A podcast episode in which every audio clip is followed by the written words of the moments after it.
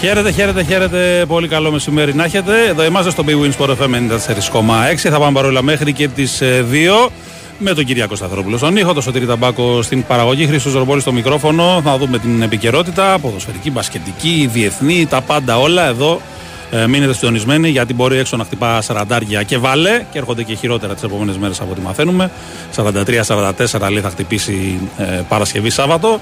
Αλλά ε, η επικαιρότητα είναι αρκετά καυτή και αυτή. Έτσι, έχει πολλές εξελίξεις, μεταγραφές, ε, αφήξεις, ε, σενάρια, όλα εδώ. Μείνετε να τα ακούσετε στον ε, B-Wins Sport FM 94,6. Χρήστο Ρομπόλης στο μικρόφωνο λοιπόν, στην παρέα σας, ε, για να δούμε όσα συμβαίνουν εντός και εκτός συνόρων. Να πούμε έτσι επί του πιεστηρίου ότι υπάρχει έτσι μια ανάρτηση του Δημητρή Γιανακόπουλου στο Instagram που ουσιαστικά επιβεβαιώνει τη συμφωνία με τον Ιωάννη Παπαπέτρου και αναφέρει ότι ε, 8 μεταγραφές έχουν γίνει και ουσιαστικά απομένουν άλλες 4. Αυτό γράφει. Δηλαδή, 8 done for to go. Ουσιαστικά το γράφει στα αγγλικά ο Δημήτρης Γιανακόπουλο, ο ισχυρό Αναδρασκάη Παναθανικό.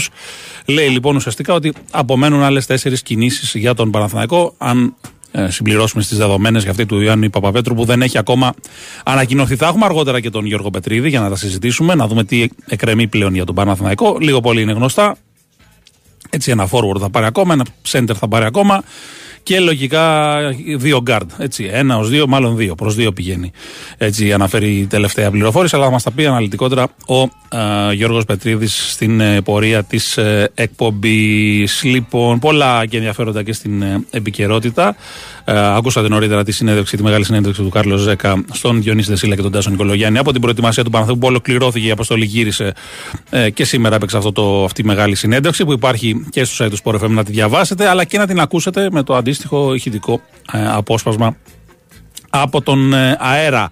Εξελίξεις αναμένουμε φυσικά και εντός της ε, ημέρας, καθότι για τον Παναθηναϊκό έρχεται ο Βιλένα λίγο μετά τις 4. Η ΑΕΚ είναι πολύ κοντά από ό,τι φαίνεται στο Ροντόλφο Πισάρο και σε αμυντικό. Φαίνεται ότι είναι θέμα ωρών να ολοκληρωθεί αυτή η συμφωνία. Και ο Ολυμπιακός φυσικά πέρα από τους δύο παίχτε που ήρθαν χθες και σήμερα ε, λογικά μέσα στη μέρα θα ανακοινωθούν γιατί πρέπει να πετάξουν και για την Αυστρία για την προετοιμασία. Μιλάμε ε, για τον Ιμπόρα και τον Κίνη. Ε, θέλει ο Ολυμπιακός λοιπόν μέσα στην εβδομάδα, αν είναι δυνατόν, να κλείσει και τις μεταγραφές του Σέντερφορ και του Στόπερ που είναι από τις πιο κομβικές έτσι. Για να αρχίσει να σχηματοποιείται τουλάχιστον προς τα βασικά του κομμάτια το ρόστερ των Ερυθρόλευκων. Κατά τα άλλα, πολλές ειδήσεις και από τη διεθνή επικαιρότητα.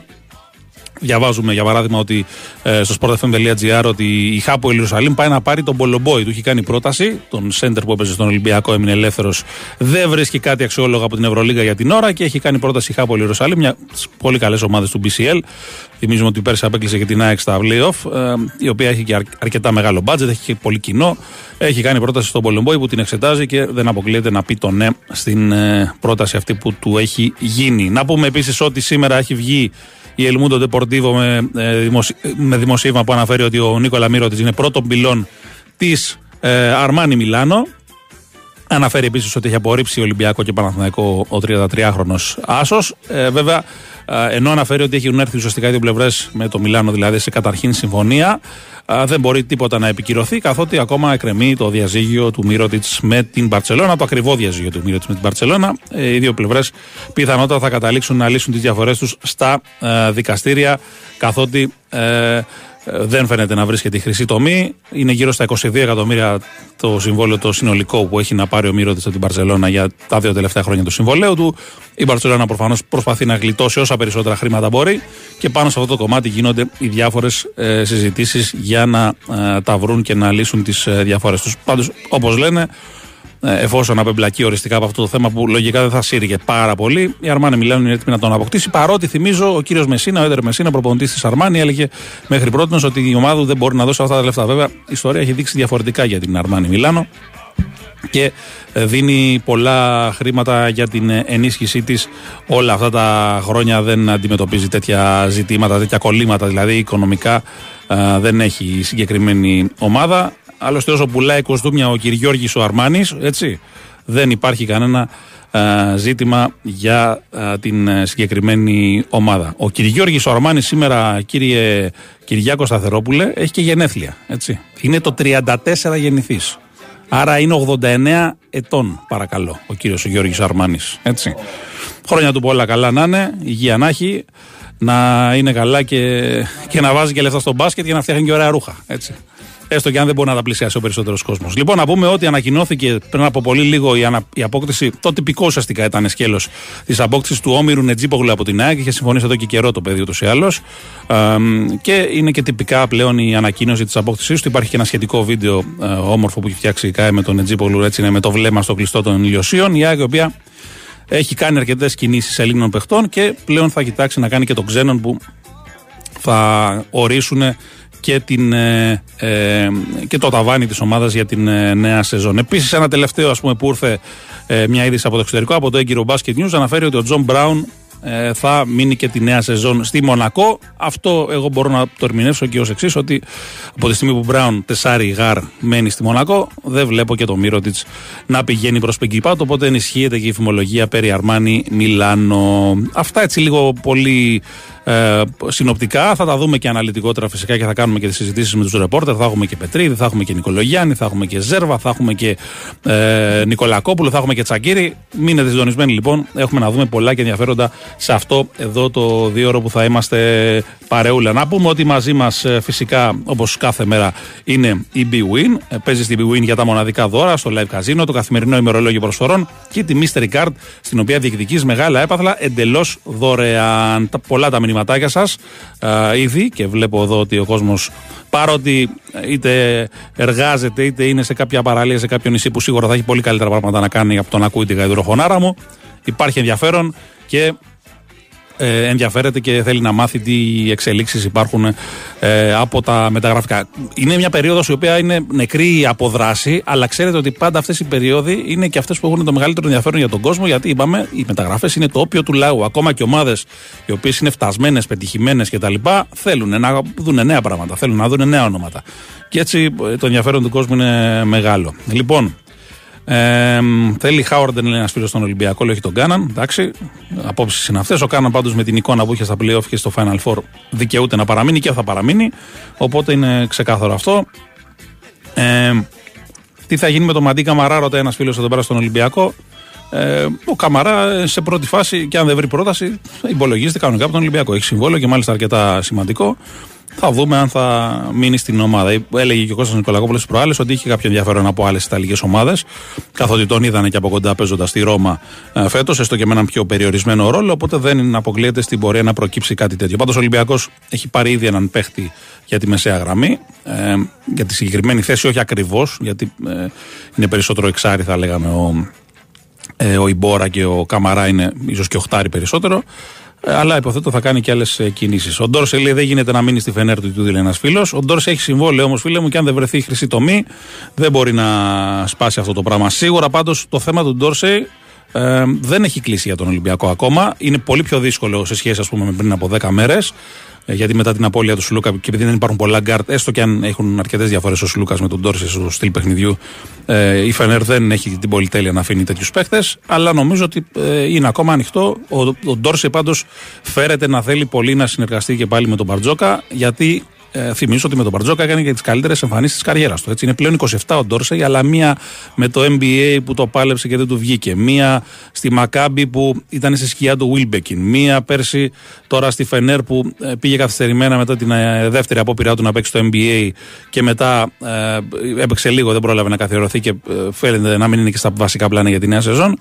Όπως και να έχει, η περσινή χρονιά, το 21-22, ήταν η καλύτερη στην καριέρα του με διαφορά. Αυτή που έκανε στον Ολυμπιακό και υπό τον Γιώργο Μπαρτζόκα και προφανώς και ο ίδιος το συνυπολογίζει αυτό στο πώς θα έχει τα πράγματα στο μυαλό του για το μέλλον του. Λοιπόν, ε, ε, να πούμε ότι επίσης από τη διεθνή επικαιρότητα την ποδοσφαιρική έχει ενδιαφέρον ε, ένα δημοσίευμα που μιλάει για ενδιαφέρον της United για τον Σοφιάν Άμραμπατ, αδερφό του Νόρντιν, παίκτη Φιωρεντίνα, μέλος της καλύτερης ενδεκάδας, θυμίζω, στο Μουντιάλ με το Μαρόκο. Ένα παιδί που είναι αμυντικό χάφος ουσιαστικά, αντεοχτάρι το πολύ. Πολύ τρεχαλάτζης, πολύ δυναμικός, καλή μπάλα, σε καλή ηλικία, 25-26 κάπου εκεί είναι. Μπορεί να είναι και λίγο μεγαλύτερος και να κάνω λάθος εγώ. Τέλος πάντων, όχι πολύ μεγαλύτερος, δεν είναι σαν τον Νόρντιν που είναι 36, αλλά είναι και πολύ φύτο τύπος. Ε, σε κάθε περίπτωση θα έχει ενδιαφέρον μια τέτοια κίνηση από την ε, συγκεκριμένη ομάδα. Υπάρχει και ένα θέμα στο site του Sport FM που αναφέρει τις 10 ακριβότερες μεταγραφές που έχουν γίνει ως τώρα. Για όποιον δεν το έχει συνειδητοποιήσει, είμαστε ακόμα στις 11 Ιουλίου, δηλαδή έχουμε 50 μέρες γεμάτες ακόμα για μεταγραφές. Δηλαδή, είμαστε ούτε καν στο μέσο της μεταγραφικής περίοδου και ήδη έχει πέσει χρήμα με ουρά στην αγορά. Έτσι, πιο ακριβές. Τζουτ Μπέλιγκαμ από Ντόρτμουντ στην Ρεάλ Μαδρίτης, 103 εκατομμύρια ευρώ. Κάι Χάβερτς από την Τσέλση στην Άρσεναλ. Ντομινίκ Σομπολζάη από την Λιψία στην Λίβερπουλ. Από 70 εκατομμύρια αυτές οι δύο τελευταίες. Πολύ χρήμα και νομίζω ότι είναι πιθανό αυτά τα ρεκόρ να καταρριφθούν. Μάλλον είναι σίγουρο γιατί εφόσον η Arsenal ανακοινώσει ε, όπως φαίνεται ότι θα γίνει σύντομα τον Declan Rice, αυτό θα πάει γύρω στα 110-115, μπορεί και παραπάνω εκατομμύρια ευρώ ε, από την ε, West Ham. Και υπάρχει πάντα, γιατί πρέπει να έχουμε και το παράθυρο αυτό ανοιχτό μέχρι το τέλος του Αυγούστου, το ενδεχόμενο να πάει και ο Κιλιάν Εμπαπέ στη Ρεάλ Μαδρίτη. Καταλαβαίνετε ότι αν ο Κιλιάν Εμπαπέ φύγει από, το, από την Παρή και πάει στη Ρεάλ, ε, τότε αυτή η μεταγραφή, έστω και αν μένει μόνο ένας χρόνος συμβολέου για, την, ε, ε, για τον Εμπαπέ στην Παρή, ε, δεν μπορεί να πάει κάτω από 150. Δύσκολο. Έτσι, δύσκολο. Δεν θα απειλήσει πάντως νομίζω και του Νεϊμάρ που είναι το απόλυτο ρεκόρ μεταγραφής. Τα 222 εκατομμύρια που είχε δώσει και τα κλαίει ακόμα λογικά. Γελάει ο Κυριακός εδώ πέρα απέναντί μου η, η Παρή στην Παρσελόνα. Είχε πληρώσει και ρήτρα μάλιστα τότε για να τον πάρει. Εντάξει, δεν πήγε και πολύ καλά αυτό. Έτσι. Μία με τους τραυματισμούς, μία με τα γενέθλια της αδερφής που τρέχαμε στο Ρίο, μία με, τις, με τα τσαλιμάκια και τα περίεργα αυτά. Εντάξει, είπαμε, ένας πολύ ταλαντούχος παίκτης, όχι πνευματικά στο καλύτερο επίπεδο, έχω την αίσθηση, που δεν αξιοποίησε στο έπακρο το ταλέντο του και ήταν και λίγο γυάλινος μεταξύ μας. Γιατί και ανθεκτικότητα παίζει ρόλο. Έτσι, για να τα λέμε και αυτά, νομίζω ότι είναι πολύ σημαντικό και υποτιμημένο στοιχείο για έναν παίκτη. Αποθεώνει όλος ο κόσμος το Μέση και το Ρονάλντο, φυσικά για την μπάλα που ξέρουν και την μπάλα που παίζουν και όλα αυτά. Αλλά ε, πρέπει να έχουμε στο μυαλό μας ότι αυτά τα δύο παιδιά παίζουν στο top level εδώ και καμιά εικοσαετία και είναι, έχουν ελάχιστους τραυματισμούς. Αυτό παίζει ρόλο. Όταν η Μάρ έχει βγάλει σε μια σεζόν όσους τραυματισμούς έχουν βγάλει σε όλη την καριέρα ο Ρονάλdo και ο Μέση μαζί, καταλαβαίνετε ότι υπάρχει ζήτημα. Και έχει χάσει παιχνίδια κρίσιμα και σημαντικά παρότι στήχησε ένα σκασμό λεφτά ο συγκεκριμένος. Λοιπόν, αυτά. Ε, τι έχουμε κυρία Κυριακό, τι μας δείχνεις, δεν βλέπω διαφημίσεις. Πάμε break, πάμε break και ερχόμαστε.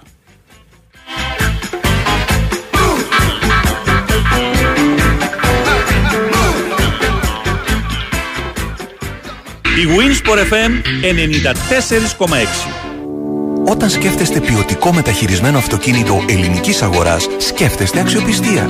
Σκέφτεστε εγγυημένα απολαυστικές διαδρομές. Σκέφτεστε Stock Center της Velmar. Με πενταπλή γραπτή εγγύηση και επιδότηση ανταλλαγής έως 2.000 ευρώ για το παλιό σας αυτοκίνητο. Επισκεφτείτε τώρα ένα από τα 12 Stock Center της Velmar ή το stockpavlacenter.gr Stock Center ασφαλώς μεταχειρισμένα. Στην Blue Star Ferries σε ταξιδεύουμε για να περπατήσεις τα αγαπημένα σου σοκάκια και να κολυμπήσεις τα πιο όμορφα νερά. Σε ταξιδεύουμε για τις γεύσεις, τις εικόνες, αλλά κυρίως για τις αναμνήσεις που θα δημιουργήσεις σε Κυκλάδες, Δωδεκάνησα, νησιά Βορείου Αιγαίου και Κρήτη. Γιατί με την Blue Star Ferries πάντα υπάρχει ένας λόγος να ταξιδέψεις. Ενημερωθείτε για τις προσφορές μας και κάντε εύκολα κράτηση τώρα στο bluestarferries.com, στον ταξιδιωτικό σας πράκτορα ή στο 210 89 19 800. Blue Star Ferries. Κανείς δεν μας ταξιδεύει καλύτερα. Fast track διαδικασίες και στήριξη της επιχειρηματικότητας. Θες να ξεκινήσεις τη δική σου επιχείρηση και μάλιστα στον τόπο σου. Αλλά πώς μπορείς να πάρεις αυτή την εποχή ένα τέτοιο ρίσκο; Επιχείρησε το και εσύ με την ΑΒ Βασιλόπουλο στο πλευρό σου. Ξεκίνα το δικό σου κατάστημα λιανικής πώλησης τροφίμων με τη στήριξη της ΑΒ και εξασφάλισε σημαντικό ετήσιο κέρδος με πολύ μικρό κεφάλαιο και τους πιο ευνοϊκούς όρους. Μάθε πώς στο www.ab.gr κάθετος franchise και κάνε σήμερα κιόλας την αίτησή σου. Ονειρεύεσαι δροσιά, όνειρο θερινών εκπτώσεων; Στο πράκτικε. Βρέσε τιμοπαράδοτα κλιματιστικά από 259 ευρώ και δωρεάν εγκατάσταση σε όλα όλα τα κλιματιστικά Daikin, Inventor, Europro και το Simba. Ισχύει έως 17 Ιουλίου. Ανοιχτά και την Κυριακή 16 Ιουλίου 11 με 7. Πράκτικε. Αλλάζει το σπίτι. Είσαι της τελευταίας στιγμής. Κανένα πρόβλημα. Εσύ απλά νιώσε τα vibes του καλοκαιριού. Μπες στο eShop.gr. Επίλεξε μέσα από χιλιάδες προϊόντα σε μοναδικές τιμές και έφυγε για διακοπές. eShop.gr. Τα πάντα για σένα. Μπορεί ένα τεντόπανο να εξοικονομεί ενέργεια. Φυσικά, αν είναι κάλμπαρη. Για σκίαση έως 100% και εξαιρετική προστασία, επιλέξτε τα καλύτερα. Για τεντόπανα, καλύτερα κάλμπαρη. Η Wins for FM 94,6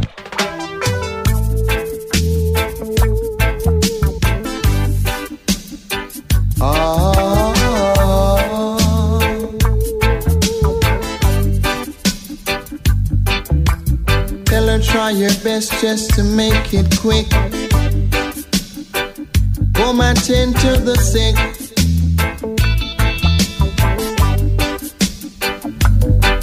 Cause there must be something she can do.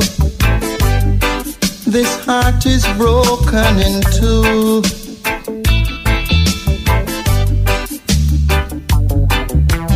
Tell her it's a case of emergency. There's a patient by the name of Gregory.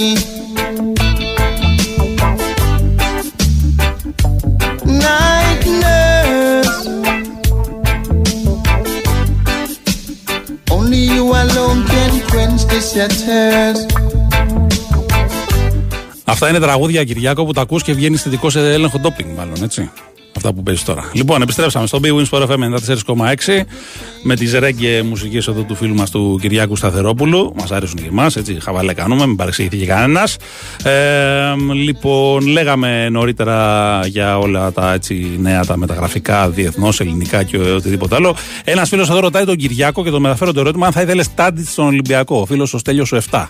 Ο τάντις φίλε πάει μπεσίκτας από ό,τι λένε. Και είναι μεταγραφάρα μεγάλη. Όχι άλλα δεκάρια λέει, ναι. Είναι αλήθεια ότι έχεις, έχεις μπου, μπουτίκ λίγο δεκαριών στην ομάδα. Εντάξει ρε. Ο Τάντιτς όντως ξέρει την μπάλα του Θεού να τα λέμε κιόλα έτσι. Εντάξει, εντάξει, OK. Okay, Ένας άλλος ρωτάει αν έφυγε ο Μποζίκας από το staff του Μπαρτζόκα. Όχι, δεν έφυγε. Απλά έχει πάει στο Summer League με άδεια από τον Ολυμπιακό. Δεν έχει ο Ολυμπιακός ούτως ή άλλως υποχρεώσεις αυτή την περίοδο. Είναι βοηθός εκεί σε μία από τις ομάδες που συμμετέχουν. Παίρνει εμπειρίες και αυτός, παραστάσεις, βλέπει πράγματα, μαθαίνει. Το κάνουν πολλοί Έλληνες. Είναι και ο Βόβορας, ας πούμε. Και έχουν πάει και στο παρελθόν και πολλοί άλλοι Έλληνες προπονητές σε αυτή τη διαδικασία για να παρακολουθήσουν εκεί τα παιχνίδια, να ανταλλάξουν απόψεις, να κάνουν και τις διασυνδέσεις τους. Όλα χρήσιμα είναι αυτά. Ο Μπάτλερ, αν μένει στου χίτ, φυσικά και μένει, δεν πάει πουθενά και περιμένει μπας και έρθει και ο Λίλαρντ να κάνουν κάτι καλό τη νέα σεζόν. Αυτό το πράγμα μπορεί να τραβήξει και πολύ βέβαια, γιατί για την ώρα δεν τα βρίσκουν και πολύ εύκολα με το Portland για να γίνει το trade. Ε, λοιπόν, 27 είναι ο Άμραμπατ, ναι, ναι, σωστός. Ο φίλος, εγώ τον είπα 25-26, 27 είναι τελικά. Σωστός. Ευχαριστώ για την ε, διόρθωση. Μια εκτίμηση για 12 εθνικής μου τον μπάσκετ λέει με χωρίς Γιάννη και πού μπορεί να φτάσει με χωρίς Γιάννη. Κοίτα, ε, είναι πάρα πολύ νωρίς να μιλήσουμε γιατί έχουμε τη δεδομένη Πάντα αφήνουμε ένα μικρό ερωτηματικό, αλλά δεδομένη φαίνεται η απουσία του Σλούκα. Να δούμε τι θα γίνει με τον Γιάννη, αν θα είναι παρόν ο Γιάννης. Να δούμε τι θα γίνει με τον Ιωάννη, τον Παπαπέτρο, ο οποίος έχει το ίδιο στόπιο της προάλλη ότι έχει ένα θέμα στον νόμο. Και ας ελπίσουμε να το ξεπεράσει να είναι διαθέσιμος. Αν θα έρθει ο, ο, ο Καλάθης, ο οποίος είναι 34 και ακόμα ουσιαστικά δεν έχει ξεκαθαρίσει το δικό του μέλλον.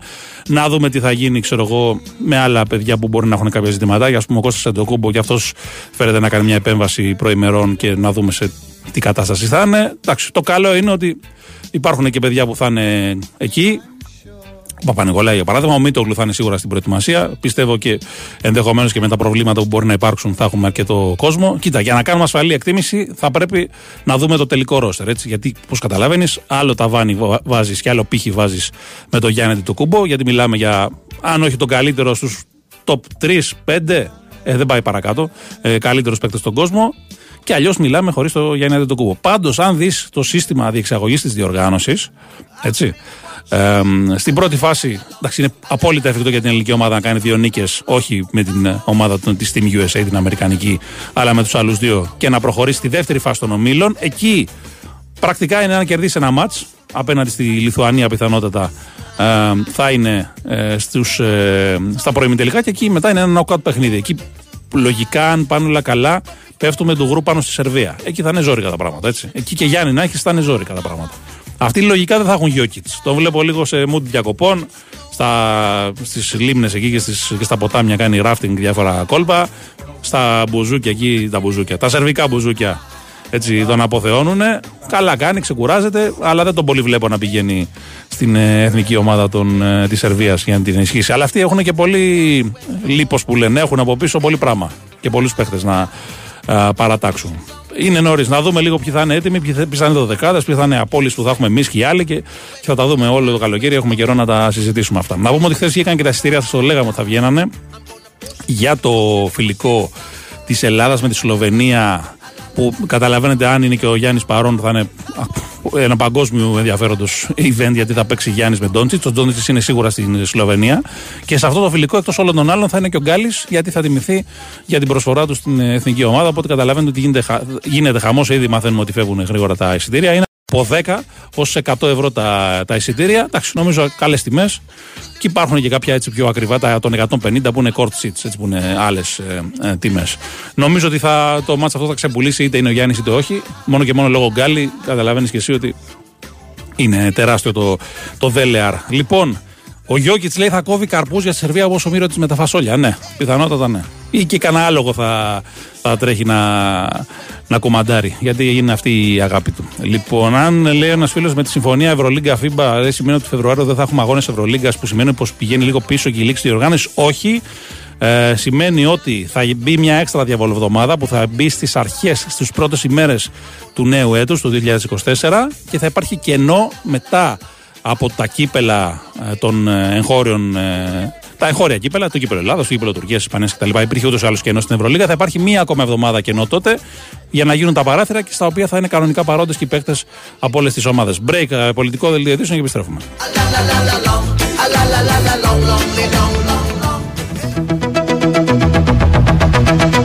Οι ειδήσεις σε ένα λεπτό από τον Sky 100,3. Παρουσιάζεται στη μία το μεσημέρι το οικονομικό νομοσχέδιο, το οποίο και αναμένεται να ψηφιστεί πριν το κλείσιμο της Βουλής για τις θερινές διακοπές. Ο Υπουργός Οικονομικών Κωστής Χατζηδάκης δήλωσε στο ΣΚΑΙ ότι με το οικονομικό νομοσχέδιο γίνεται πράξη το 50% του προεκλογικού προγράμματος της Νέας Δημοκρατίας. Σύσκεψη όλων των συναρμόδιων φορέων πραγματοποιείται στο Υπουργείο Κλιματικής Κρίσης και Πολιτικής Προστασίας εν ώψη του καύσωνα από αύριο. Η ένταξη της Σουηδίας στο ΝΑΤΟ μετά και τον Ερντογάν αλλά και η μελλοντική ένταξη της Ουκρανίας στη Συμμαχία θα βρεθούν στο επίκεντρο της διήμερης Συνόδου Κορυφής στο Βίλνιο της Λιθουανίας, στην οποία συμμετέχει ο Πρωθυπουργός. Στο περιθώριο της Συνόδου του ΝΑΤΟ, Τζο Μπάιντεν θα συναντηθεί σήμερα με τον Ταγίπ Ερντογάν. Την ίδια ώρα, ο Σύμβουλος Εθνικής Ασφάλειας των Ηνωμένων Πολιτειών, Τζέικ Σάλιβαν, δήλωσε σήμερα ότι ο Αμερικανός Πρόεδρος θα προχωρήσει στη μεταφορά μαχητικών F-16 στην Τουρκία σε συνεννόηση με το Κογκρέσο. Διυπουργική σύσκεψη για το αυξημένο κόστος των ακτοπλοϊκών εισιτηρίων πραγματοποιήθηκε νωρίτερα στο Μέγαρο Μαξίμου. Σύμφωνα με πληροφορίες, πρόθεση της κυβέρνησης να αξιοποιηθούν τα εργαλεία που προσφέρει το δίκαιο του ανταγωνισμού μέσω των σαρωτικών ελέγχων.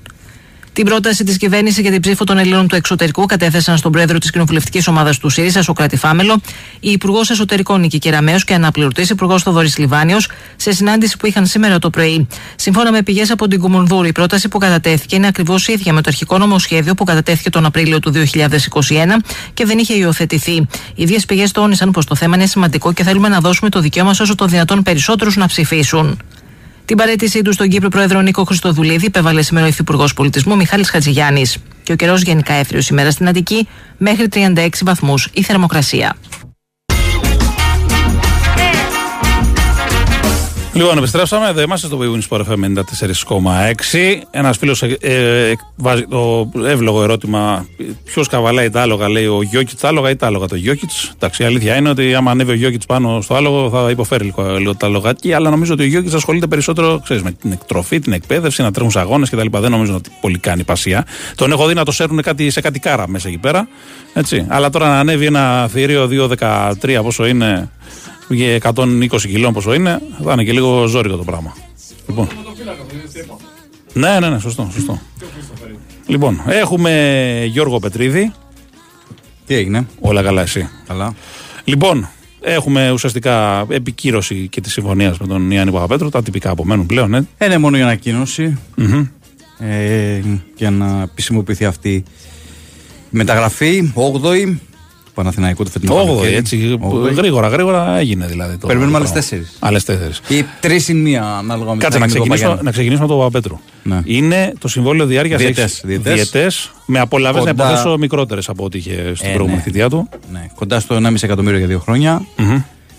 Ε, είναι μια κίνηση η οποία ξέρεις, το λέμε όλο αυτό το διάστημα. Τονώνει ακόμα περισσότερο το ελληνικό στοιχείο στην ομάδα. Ναι. Τον υλικό πυρήνα, τον υλικό κορμό του Παναθηναϊκού. Εγώ διαφωνώ και με την κρίνια του κόσμου, να σου πω την αλήθεια. Γιατί ο Παπαπέτρου μπορεί στο ρόλο του απόλυτου ηγέτη του Παναθηναϊκού που είχε γίνει στα χρόνια τα μνημονιακά, να το πω έτσι, να μην μπορούσε να ανταποκριθεί ναι. τέλος πάντων. Για ένα Παναθηναϊκό ανταγωνιστικό στην Ευρώπη τέλος πάντων. Αλλά τώρα δεν θα έρθει για τον ίδιο ρόλο ο Παπαπέτρου. Mm. Θα παίξει ένα δευτερεύοντα ρόλο, τον οποίο νομίζω ότι και σαν Έλληνας παίκτης κιόλας μπορεί να το παίξει μια χαρά. Έτσι. Ναι, και, και τον ίδιο νομίζω ότι δεν θα έχει την ίδια πίεση πάνω από το Ακριβώς, κεφάλι του. ακριβώς. Οπότε ίσως είναι πολύ καλύτερο για τον ίδιο όλο αυτό. Ακριβώς. Ακριβώς. Ε, ξέρεις, γιατί εντάξει, όπως και να το κάνουμε, όταν είσαι σε μια τέτοια ομάδα όπως ήταν ε, ο Παναθηναϊκός των εσόδων-εξόδων, ε, με πολύ χαμηλή ποιότητα και μ, με πολύ λίγες ε, καλές λύσεις, ε, το βάρος πέφτει σε Ε, κάποιους βέβαια. ώμους Ε, παραπάνω βέβαια. από ό,τι πρέπει. Ε, βέβαια. Και, και αναγκαζόταν να κάνει και τον playmaker, δηλαδή Λίγο να, απ' όλα να, να, αναγκαζόταν στείνει να τα κάνει, pick ναι, and ναι, roll. ναι. να- εντάξει, δεν- είπαμε, μην ζητάμε από έναν άνθρωπο να κάνει πράγματα που, Που δεν τα είχε στο ρεπερτόριο. που δεν τα πες. είχε ή τέλος πάντων δεν τα κάνει και στο top level που θέλει ο Παναθηναϊκός. έτσι. Ναι, ναι, ναι. Λοιπόν, οπότε κλείνει και αυτό το θεμα Δεν κλείνουν οι θέσεις στο 3-4 με τον Παπαπέδη. Όχι, όμως, προφανώς έτσι. όχι. Έχει εκεί ακόμα αρκετή δουλειά ο Παναθηναϊκός. Με η επόμενη κίνηση νομίζω θα εξαρτηθεί σε μεγάλο βαθμό από τι θα γίνει με τον Παπαγιάννη. Α, λες Εάν, έτσι. εάν ε, θα, όταν θα αποφασίσει τέλος πάντων θα ε, ξεκαθαρίσει τους ανθρώπους της ομάδας, ε, αν θα μείνει ή αν θα φύγει. Γιατί ο Παναθηναϊκός ε, αναγκαστικά, αν φύγει, θα πάει σε ξένο, σέντερ. Ναι. Έτσι. Αν Θα φύγει έχει ο βέβαια δύο Παπαγιάννης. θέσεις ακόμα. Και ακόμα και αν πάρει ξένο σέντερ. Ναι, ναι, ναι, θα έχει. Θα έχει, θα έχει. Ε, Αλλά θέλει να πάρει και δύο guard. Υπάρχει και ο Χεζόνι αν προκύψει, υποθέτω. Θέλει εκεί έναν παίκτη στο 3-4 καταρχάς. Θέλει έναν παίκτη ακόμα που το πει πολλές φορές θα είναι ένας από τους βασικούς επιθετικούς πυλώνε της ομάδας, στο 2. Και νομίζω θα κάνει και μια ακόμα κίνηση στο 2-3. Ένα παίκτη τέλος πάντων Αχα. με διαφορετικά χαρακτηριστικά από αυτούς που, είπα, που έχει ήδη. Ναι. Σε σουτέρ περισσότερο δηλαδή το. το Όχι, βλέπεις. περισσότερο νομίζω να είναι καλός αμυντικός, να κάνει τέλος Α, πάντων οκ, δουλειές οκ. που δεν μπορούν να κάνουν οι υπόλοιποι. Από τη στιγμή, επαναλαμβάνω, που θα πάει ο Παναθηναϊκός σε μια κίνηση ενός καλού σκόρερ, ενός ε, ποιοτικού shooting guard που θα είναι, ξέρεις, Μμ. ε, Άρα μιλάμε για άλλες τέσσερις μεταγραφές. Έχει κάνει ήδη 8. Μένει ο Ματζούκας, μένει ο, αν μείνει ο Παπαγιάννης μμμ. Έτσι. Και μιλάμε για ένα ρόστερ 14 με 15 Ναι, εκεί είναι. παιχτών. Θα έτσι. δούμε τι θα γίνει και με ε, τον Παναγιώτη Καλατζάκη που φαινόταν ότι έχει κάποιες πιθανότητες να παραμείνει. Ναι. Βέβαια, να αποκτηθεί διαρροτριάρι, μ, μετά λίγο ζορίζει. Ζορίζει, το πράγμα. ναι, ναι, σίγουρα. Ζορίζει λίγο το πράγμα. Ε, να, εν τω μεταξύ έχει συμβόλαιο ακόμα και ο Γιώργος Καλατζάκης έχουν συμβόλαιο Ναι. και ο Γκριγκόνη. Δεν έχουν ληφθεί τα συμβόλαια τους. Και ο Τόμας δεν τον έχει αποχαιρετήσει Δεν ακόμα. τον έχει χαιρετήσει. Ναι, Δεν γιατί ξέρω για ποιο λόγο. Έχει την οψιόν ακόμα ο Παναθηναϊκός. Ναι, το σκέφτεται ή είναι κάτι ας πούμε, που το έχει αποκλείσει; Δεν, είναι, δεν νομίζω ότι θα, θα ανακοινωθεί ότι αποχωρεί γιατί δεν τον υπολογίζει. Δεν τον υπολογίζει. Τώρα, αν είναι γίνει λίγο καμιά ανατροπή μονοδιάστατος εδώ πέρα. ο, ο συγκεκριμένος. Είναι πολύ Ναι, καλό. ναι, ναι. Είναι καλός παίχτης. Είναι λίγο μονοδιάστατος. Θέλει λίγο παραπάνω πράγματα από ένα καλό σούτ, ας πούμε. Ακριβώς, ακριβώς. Ο Αταμάν. Και ούτε τον Τόμας έχει ανακοινώσει ούτε τον Αγραβάνη. Επίσης και η οψιόν από την πλευρά του Παναθηναϊκού. Ναι, ναι. Έτσι. Πού είμαστε στο θέμα Παπαγιάννη. Και πόσο σύντομα θα περιμένουμε εξελίξεις; Εδώ είναι το ερώτημα το μεγάλο δηλαδή. Είναι καθαρά θέμα Παπαγιάννη ε, η- το θέμα τώρα. ε, πότε θα απαντήσει ο ίδιος, έτσι. Ε, γιατί πρέπει να δούμε καταρχάς τι θέλει. Έχει κάνει μια καλή πρόταση ο Παναθηναϊκός, βελτιωμένη σχέση με τα λεφτά που παίρνει τα προηγούμενα χρόνια. Γύρω στο 1,2-1,3 ετησίω κάπου, κάπου, εκεί, τόσο εκεί, έτσι. κάπου Για εκεί τριετές κυμαίνεται. έτσι να πούμε. Ναι, κάπου εκεί. Το οποίο μετά τη χρονιά που έκανε είναι πολύ καλή πρόταση. Γι' αυτό το λέω. Γι αυτό το λέω. Που δεν φταίει απόλυτα αυτός, να το ξαναπούμε για να μην παρεξηγηθούμε. Έτσι, παρασύρθηκε η όλη η ομάδα από αυτό. Από και τη ο- μετριότητα Και ένας γενικότερα. ψηλός που είναι και τερόφωτο, αναγκαστικά δεν παρασύρεται κι αυτός. Ναι. Αλλά είναι όπως και να έχει μια πολύ καλή πρόταση.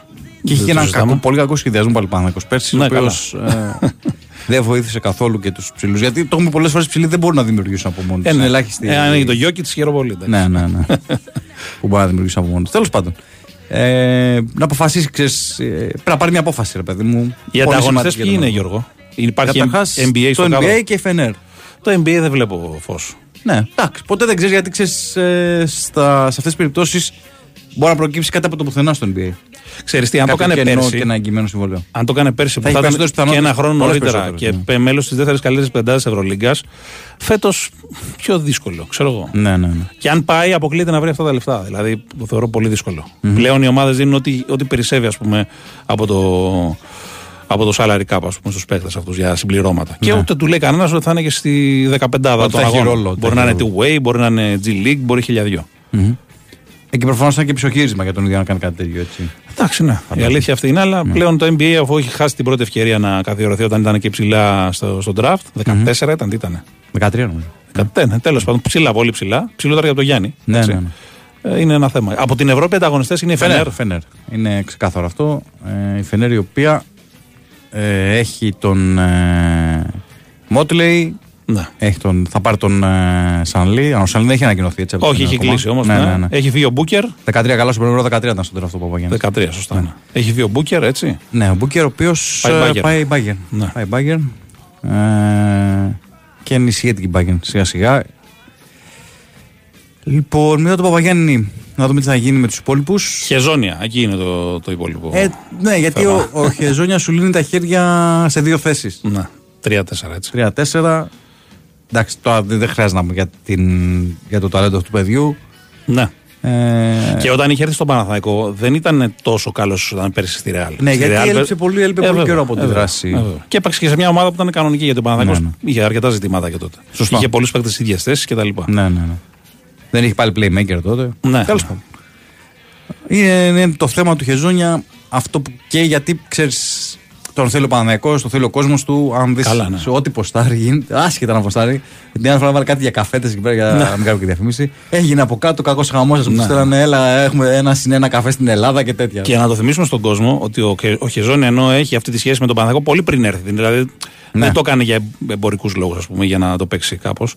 Ε, ήρθε σε μια περίοδο του κορονοϊού. Δεν το έζησε την ατμόσφαιρα του ΟΑΚΑ. Ήρθε σε περίοδο που ήταν άδεια τα γήπεδα. Μα δεν γι' το αυτό απόλαυσε λέω. καθόλου. Γι' αυτό λέω ότι αυτό το δέσιμο ξέρεις, πρέπει να το ζήσει λιγάκι. Ναι, ναι, ναι. Και για τον ίδιο και για τον κόσμο. Νομίζω ότι είναι λίγο αμφίδρομη. Και θα εκτοξευτούν η και τα σχέση. διάρκεια. Ούτως ή άλλως θα θα εκτοξευτούν νομίζω φέτος. Ναι. Με Σωστό. όλες αυτές τις κινήσεις που έχουν γίνει. Μμμ. Ε, και με χεζόνια νομίζω θα είναι το, ξέρεις, το, Ναι. το κάτι που παραπάνω. Και νομίζω με Χεζόνια, Παπαπέτρου και επειδή και οι δύο μπορεί να κουμπίσουν και στο 4 Και να το δώσουν τέσσερα, ναι, ναι, λύσεις, ναι, ναι. θα βοηθηθεί ο Παναθηναϊκός ώστε να έχει και το Μίτογλου να του δώσει το χρόνο να ρολάρει μετά την αποχή του Σωστά. και να πάρει και κάποια λεπτά ο Με τον Ματζούκα, Ματζούκα. ο οποίος χθες ήταν καταπληκτικός στο Εξαιρετικός, παιχνίδι των το, εξαιρετικός. Πιτσιρικάδων έτσι, Ναι. με, την, ε, με την Κροατία. Την κουβάλισε δηλαδή την ομάδα κανονικά πάνω του. Έχει, ε, ε, έτσι όπως χτίζεται το ρόστερ του Παναθηναϊκού, ε, έχει τη δυνατότητα ο Αταμάν να κάνει πολλές... Ε, πώς να το πω Διπλοθεσίτες, τώρα. ρε παιδάκι. Ναι, ναι, να δοκιμάσει Ναι. πολλά σχήματα, να έχει πολλές επιλογές, πολλές εναλλαγές. Εσύ βλέπεις και Λεσόρ στο 4 σε κάποια σχήματα. Κοίταξε, ο Λεσόρη, αλήθεια είναι ότι τώρα και στο ΑΚΑ που κάνει ατομικές προπονήσεις. Τρίποτα βαράει. Δοκίμασε, ναι, δοκίμασε πολύ να σουτάρει από την περιφέρεια Ναι, γενικά. σωστό.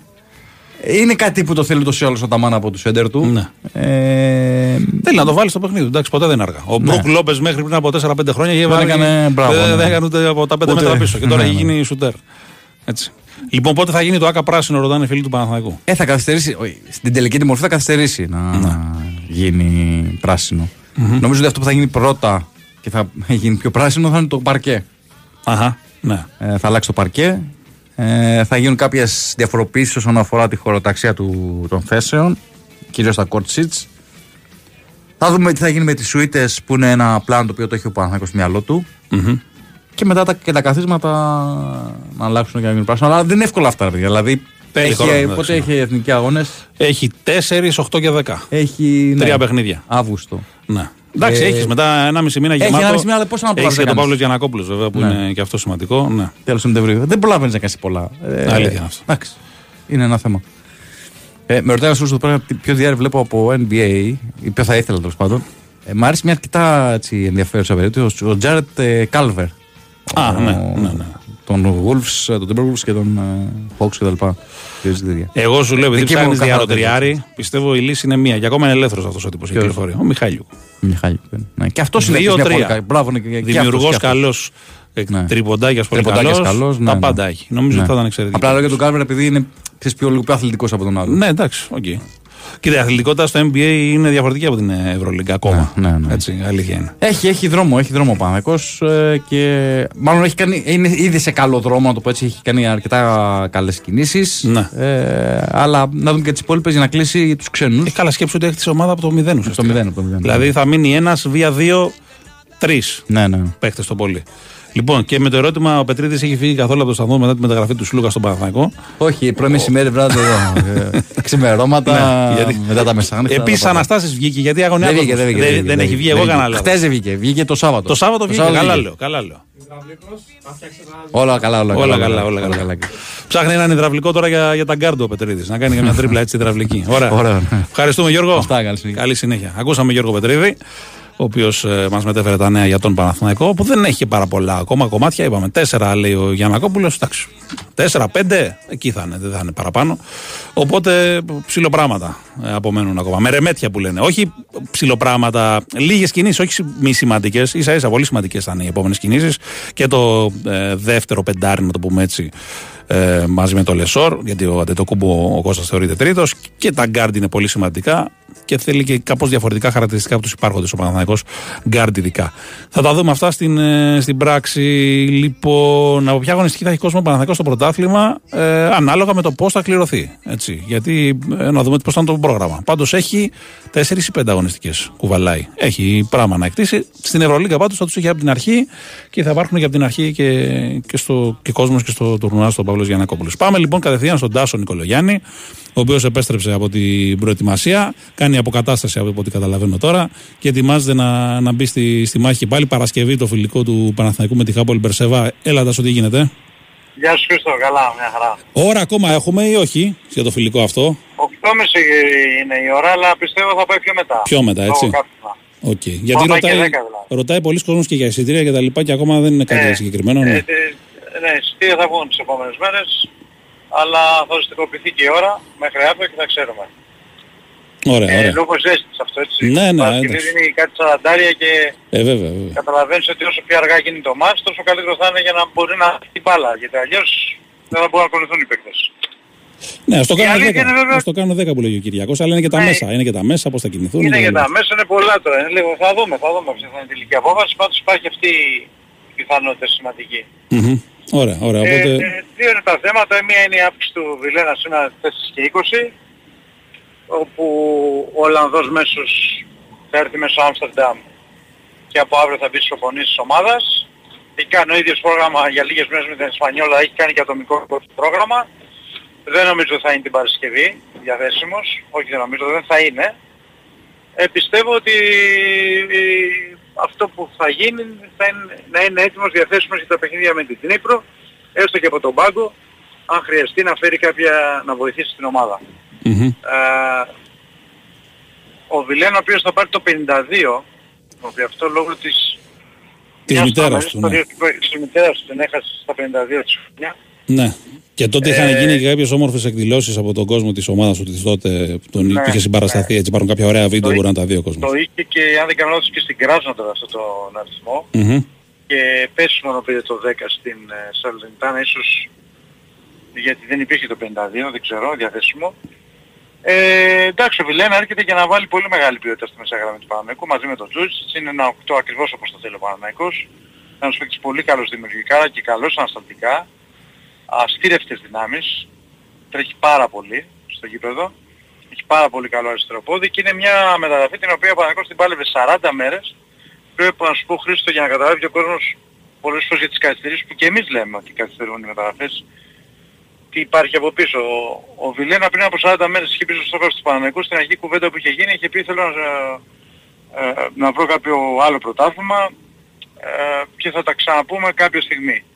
Ο Παναμαϊκός είχε υπομονή, το δούλεψε το, τη δούλεψε την όλη ιστορία. Υπήρχε και η περίπτωση η Σαλερνιτά να ενεργοποιήσει την οψιόν αγοράς από την Εσπανιόλ που ήταν 3,5 εκατομμύρια ευρώ. Αποφάσισε να μην την ενεργοποιήσει. Ε, από εκεί πέρα ε, υπήρχε η δυνατότητα ο Βιλένα να πάει σε, ψαχνόταν να πάει σε άλλο πρωτάθλημα. Τελε, τελικά ο Παναναϊκός επέμενε, είχε άμεση επαφή μαζί του και με τον εκπρόσωπό του ε, και την κατάλληλη στιγμή έκανε αυτό που έπρεπε να κάνει, Ναι, ναι. παρότι υπήρχαν ανταγωνιστές. Και ο Πάοκ Το έκανε ήταν μια- στο κόλπο, γιατί υπήρχαν κάποια σενάρια ότι Ναι, και ο Πάοκ είχε υπήρχε, εμπλακεί. υπήρχε, υπήρχε ενδιαφέρον και του ΠΑΟΚ, ναι, αυτό είναι δεδομένο, ότι υπήρχε ενδιαφέρον και του ΠΑΟΚ. Την κατάλληλη στιγμή έκανε την, ε, μια πολύ σημαντική πρόταση στον παίκτη, οικονομική. Έκανε δεκτές και τις οικονομικές απαιτήσεις της Ισπανιόλ. Και ο Βιλένα ο οποίος ε, πραγματικά νιώθει ωραία που έρχεται στον Παναναϊκό. Ε, ξέρει για το Παναναϊκό, ξέρει για το γιατί η ομάδα έχει πέσει τα οικονομικά του Champions League και αυτό είναι ένα δέλεαρ. Του μίλησαν για το project του Παναναϊκού, ο Γιάννης Παπαδημητρίου που του μίλησε ε, και είπε ότι θέλει να έρθει, δεν ήθελε να περιμένει κάτι άλλο και πήρε την απόφαση να έρθει στο, στο Παναναϊκό. Επαναλαμβάνω, είναι λογικό ένας παίκτης να ψάχνεται για Ισπανία, να ψάχνεται για Ιταλία πριν πάρει την τελική του απόφαση, αλλά Παναγικός επέμενε πάρα πολύ και του άρεσε και ο τρόπος που τον προσέγγισε του Βιλένα με αποτέλεσμα να πει το ναι και να γίνει αυτή η σπουδαία μεταγραφή. Το δεύτερο έχει να κάνει με το στόπερ το οποίο το περιμέναμε στην προετοιμασία δεν είστε ποτέ. Υπήρχαν μια-δύο περιπτώσεις που δεν προχώρησαν. Φαίνεται όμως ότι τώρα είμαστε πραγματικά λίγο πριν το τέλος. Πιστεύω ότι μέχρι αύριο θα μάθουμε το όνομα. Ε, δεν ξέρω να πω κάτι άλλο. Προτιμώ από το να λέω διάφορα ονόματα προτινόμενων παικτών όλο αυτό το διάστημα, όλα αυτά τα χρόνια να ασχολούμαι με παίκτες που πραγματικά απασχολούν την ομάδα και όταν έχεις φτάσει προς το τέλος και γι' αυτό αποφεύγω να λέω και ονόματα. Ναι, ναι. Διότι άμα λέμε και πολλά ονόματα περισσότερο μπερδεύουμε τον κόσμο παρά να τον κάνουμε να αισθάνεται καλύτερα. Το ξέρω ότι σε πολλούς αρέσουν τα πολλά ονόματα αλλά δεν έχω αυτό το, αυτή την οτροπία όλα τα χρόνια, όλα τα καλοκαίρια.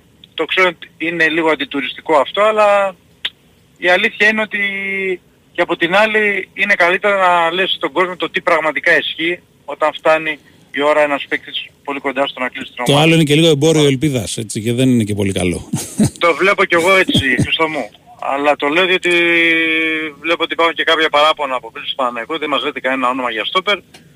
Έτσι ονόματα για στόπερ εγώ έτσι να πω ότι προτάθηκε ο ένας, προτάθηκε ο τάδε, προτάθηκε, δεν το κάνω. Άμα ήξερε ο Άλλοι κόσμος πώς θα μπορούν να προτείνουν- προτείνονται καθημερινά στις ομάδες. 200. Ω, καλά. Ό,τι κυκλοφορεί ελεύθερο και όχι, ε, κόμμα ελεύθερο και, και με ομάδα προτείνεται. Τι να, τι να λέμε. Ναι, ακριβώς. Τώρα από εκεί πέρα θα δούμε. Λίγη υπομονή και θα δούμε αύριο. Πάντως πρέπει να πω για το θέμα του στόπερ το εξής. Ο Παναγικός τώρα θα αποκτήσει ένα στόπερ ο οποίος θα είναι άμεσα διαθέσιμος για να παίξει και να κάνει τριάδα με τον Σέκεπελ και τον, ε, με τον Μάγνουσον. Στην πορεία και πιθανότατα μετά την Δνήπρο θα αποκτήσει και τέταρτο στόπερ ο οποίος ανάλογα με την πρόκληση που θα κάνει ο Παναγικός ε, θα γίνει και μεταγραφή. Δηλαδή αν ο Παναγικός μπει σε ομίλους καταλαβαίνει κανείς ότι και ο τέταρτος στόπερ θα είναι στόπερ που θα εκδικήσει θέση βασικού. Ναι, ναι, ναι. Δηλαδή θα έχει πολλά παιχνίδια ο Παναγικός και χρειάζεται τέσσερα καλά στόπερ στην ομάδα, έτσι. Σωστά. Οπότε δεν σημαίνει ότι θα, αυτός που θα έρθει τώρα θα είναι ο τρίτος και αυτός που θα έρθει μετά θα είναι ο τέταρτος το αντίθετο. Από τη στιγμή που η ομάδα μπει στους ομίλους, ε, τότε και η τέταρτη μεταγραφή θα είναι ένα- ένας στόπερ ο οποίος θα είναι ένας παίκτης στρατηγικής θέσης βασικού. Εξάλλου αυτό χρειάζεσαι Ναι, ναι. ε, να έχεις ε, δύο σε κάθε θέση. Ε, Τάσο, δύο- περίπτωση δύο- Πούγκουρα, δύο- επειδή δύο- ρω- δύο θέσεις δεξιστόπερ. ρωτή- Όχι, δεν υπάρχει περίπτωση Πούγκουρα. Όχι, έτσι. Όχι. Γιατί ακόμα δεν έχει ομάδα και το παιδί και γι' αυτό ρωτούν κάποιοι φίλοι Το προφανώς. ξέρω, αλλά δεν, είναι- δεν προκύπτει ότι υπάρχει θέμα Πούγκουρα. Έτσι. Ε, τώρα, για τις άλλες μεταγραφές, να πούμε ότι οτιδήποτε γίνει πέρα από το στόπερ θα γίνει μετά τα μας με την Δνήπρο, δεδομένα. Θα δούμε τι θα γίνει με το δεξιμπάκ. Υπάρχει πιθανότητα να έρθει δεξιμπάκ. Εξάλλου αυτός ήταν και ο, ο στόχος του Παναγικού στην αρχή του... Ο, μετα- στο μεταγραφικό σχεδιασμό του Παναγικού υπήρχε και δεξιμπάκ που να είναι καλύτερος από, τα, από τους παίκτες που υπάρχουν τώρα και να έχει μεγαλύτερη εμπειρία. Πρέπει να σου πω όμως ότι έχει κάνει μια εκπληκτική προετοιμασία ο Βαγιανίδης. Ναι, όντως. Την καλύτερη που έχω δει. Ε, δηλαδή τον είχα δει και σε άλλες προετοιμασίες αλλά φέτος έχει πάει πολύ καλά.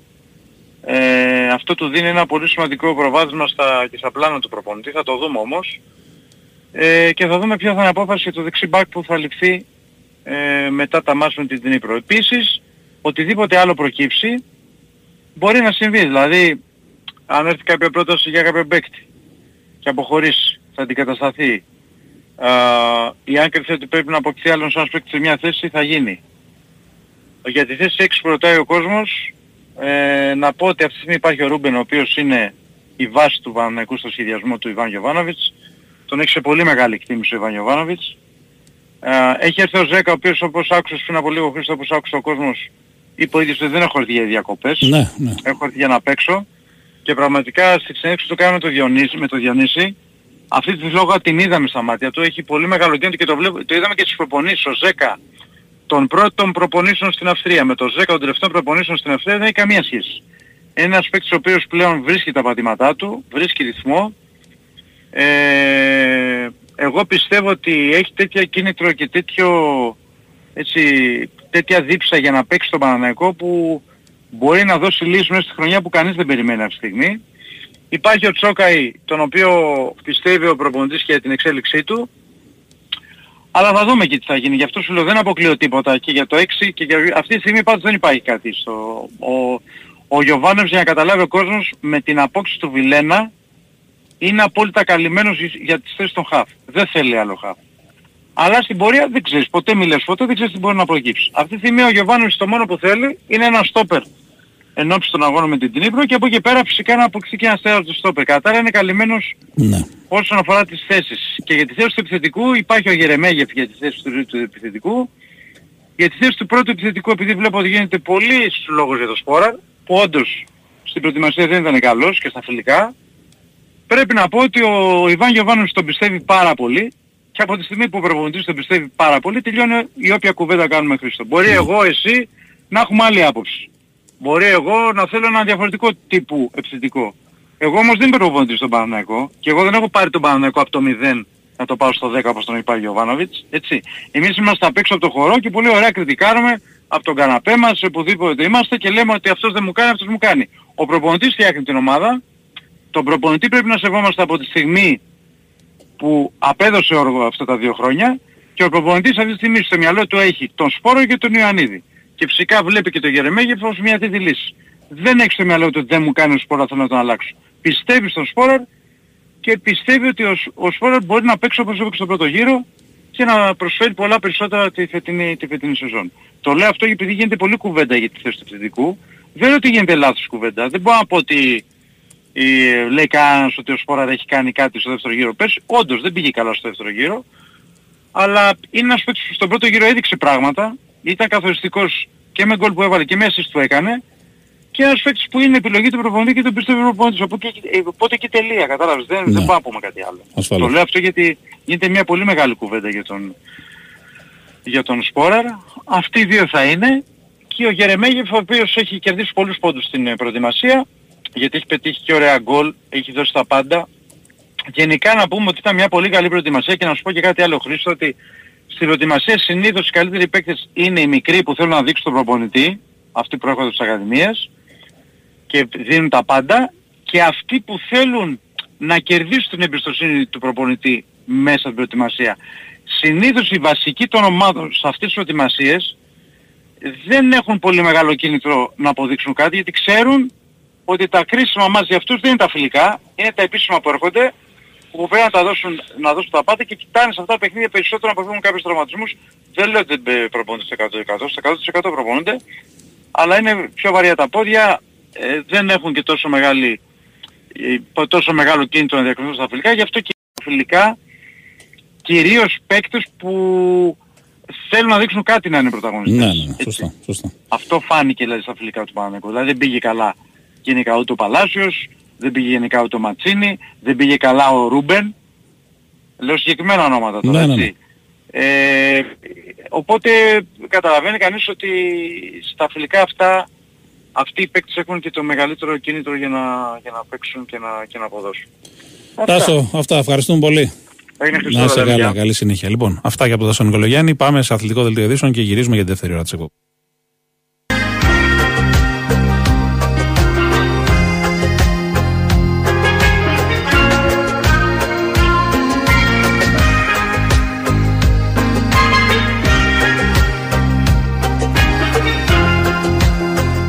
Επιστρέψαμε, δεν είμαστε στο Big Win Sport FM 94,6. Σε λίγο θα έχουμε Νίκο Ζερβά, όπως με πληροφορεί, το control, όπως λέγεται ο Σωτήρης Ταμπάκος εδώ μεταξύ μας. Λοιπόν, να πούμε ότι μαζί μας και για αυτή την ώρα είναι η Big Win. Όταν ξέρεις τι σημαίνει πραγματική διασκέδαση, ξέρεις τι επιλέγεις. Big Win.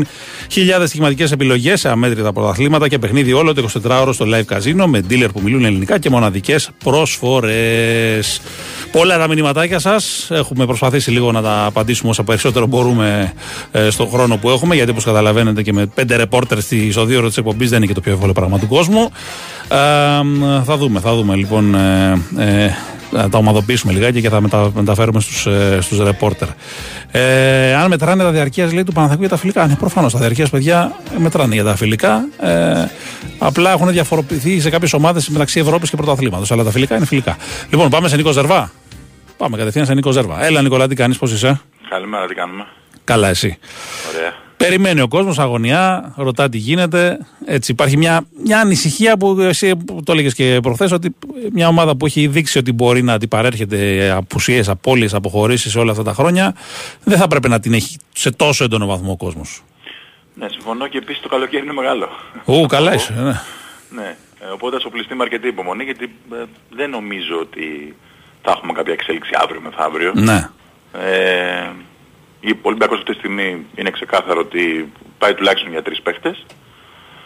Ε, συν τον ε, Τανούλη με τον οποίο υπάρχουν διαπραγματεύσεις με τον Προμηθέα αλλά α, κόντρα στην ατμόσφαιρα που υπήρχε χθες δεν υπάρχει κάποια συμφωνία, ίσα ίσα το αντίθετο συμβαίνει. Ναι.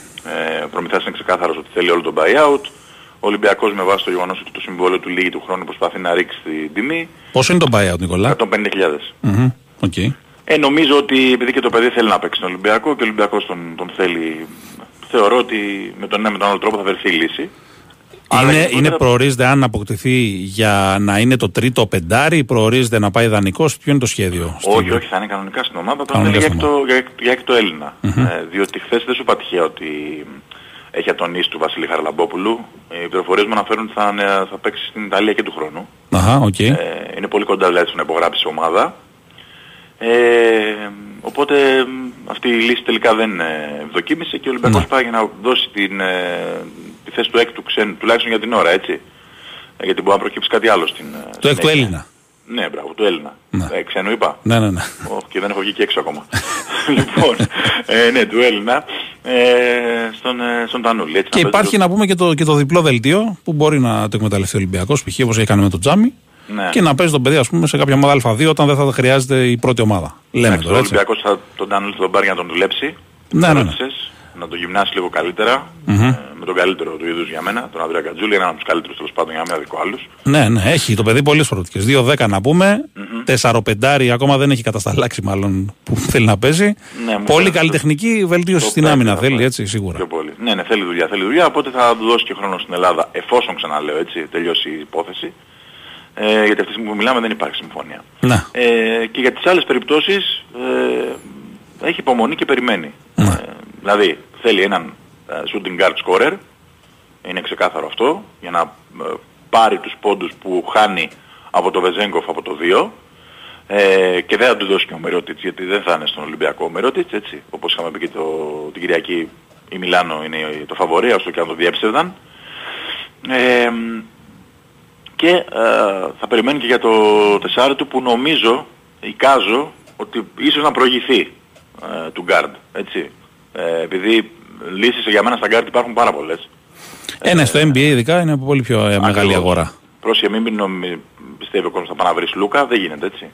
Θα πάει να βρει ένα σκόρερ πιο πολύ ε, και θα αναφέρει τη δημιουργία στο walk-up, στον goss ε, και σε παιδιά τα οποία εντάξει, έχουν δείξει ότι μπορούν να το κάνουν. Ε, άρα λοιπόν θέλω να πιστεύω ότι σιγά σιγά θα αρχίσει να ξεδιαλύνει το τοπίο. Δεν μπορούμε να μιλάμε αυτή τη στιγμή για, για ονόματα, δεν υπάρχει κάτι που Ναι. να έχει διαρρεύσει. Σίγουρα ο Ολυμπιακός έχει κυκλώσει περιπτώσεις που εμείς ακόμη δεν έχουμε Για, καταφέρει να... για τα guard λες για το 4 τώρα; Και για τις δύο περιπτώσεις Α, δεν οκ. υπάρχουν ονόματα. Πάντως αντίθεση με τα guard, στο 4 στην Ευρώπη υπάρχουν επιλογές, θεωρητικά. Ναι, θα μου πει για το Σενγκέλια. Ε, το Σενγκέλια, το Χολμς, τον Ολίντε, το Σίγμα, χίλιους Ναι. δυο μπορώ να σου βρω, ας πούμε. Δεν αποκλείω τίποτα. Ναι. Δεν αποκλείω τίποτα. Ο Σενγκέλια απλά έχει συμβόλαιο με τη Virtus. Ναι, εντάξει. Αλλά δεν ξέρω αν δεν ταιριάζει τον πολύ πολύ. θέλουν από ό,τι καταλαβαίνω. Ναι, και δεν ξέρω και αν ταιριάζει και με τον Ολυμπιακό Ναι. ο Σενγκέλια. Με τον τρόπο που παίζει μπάσκετ ο Μπαρτζόκας. Βέβαια, Των αποστάσεων κτλ. γιατί το σου του δεν είναι πολύ συνεπές η αλήθεια. είναι. ναι, αλλά πρέπει να ξεκαθαρίσουμε στον κόσμο κάτι που λέγαμε και πριν τελεσυδικήσουν οι υποθέσεις Βεζέγκοφ και Σλούκα. Ότι σε περίπτωση που χάσει έναν, έναν από τους δύο, έχασε και τους δύο, ε, ο Ολυμπιακός δεδομένα ε, θα, ε, θα αλλάξει τρόπο παιχνιδιού έτσι. Δεν, δεν μπορεί να περιμένει ο κόσμος. Ε, θα είναι utopia να πιστεύει ότι ο Ολυμπι- ο Ολυμπιακός έχει την ίδια ακριβώς ταυτότητα με πέρσι. Θα έχει κάτι καινούριο. Με βάση τα χαρακτηριστικά των παιχτών που θα αποκτήσει, θα προσπαθήσει ο coach Μπαρτζόκας και οι συνεργάτες του να ε, παρουσιάσουν ένα το ίδιο αποτελεσματικό σύνολο, εννοείται, αλλά ε, δεν είναι το ίδιο έτσι, δεν- γιατί δεν γίνεται να παίξει το ίδιο. Ε, νομίζω ξεκάθαρο έτσι. Ε, Νικόλα, τα περί Βούξεβιτς είναι πολύ μακρινά αυτή τη στιγμή; Ναι, νομίζω ότι είναι μακρινά, γιατί έχει και συμβόλαιο με την Παρτιζάν. έτσι. Αυτό, αυτό. Ναι. Ε, Καταρχάς να δούμε τι θα γίνει με το NBA, γιατί το παιδί στο Summer League πάει συμπαθητικά. Έτσι. Ακριβώς, Έχει ακριβώς. επιλογή στο draft, έχει ένα buyout ένα εκατομμύριο που για το NBA δεν είναι τίποτα, αλλά Ναι. δεν ξέρεις Έτσι πότε. κι αλλιώς το Βούξεβιτς ήταν μια σκέψη που έκανα εγώ, γιατί νομίζω ότι ο Ολυμπιακός θα εξαντλήσει τα περιθώρια, Ναι. Χρήστο, να μην πάει με, με 9 ξένους. Μμμ. Θα προσπαθήσει να είναι με 8. Έτσι. Ε, γιατί είναι πολύ πιο εύκολο το 8 από το 9. Καταλαβαίνει κανείς ε, γιατί το λέω έτσι. Και για την ομοιογένεια ε, και για το ποιοι πρέπει να κοπούν στο πρωτάθλημα. Είναι πολύ δύσκολη η εξίσωση μετά να κόβεις δύο οριστικά και ο τρίτος να είναι και μπαλαντέρ. Έτσι. Σωστά. Ε, υπάρχουν, υπάρχουν περιπτώσεις. Ε, Και η αγορά μπορεί να φέρει αυτές τις περιπτώσεις. Δίνω ένα παράδειγμα. Ε, το μέλλον του Κόρη Higgins στην ε, Μπαρτσελώνα δεν είναι σίγουρο. Ναι. Ε, αν λοιπόν, πάντα με το αν μιλάμε, Ε, ο Higgins αποχωρήσει από την ε, Μπαρτσελώνα. Είναι δεδομένο ότι και ο Ολυμπιακός θα διαφερθεί και η Φενέρ θα διαφερθεί.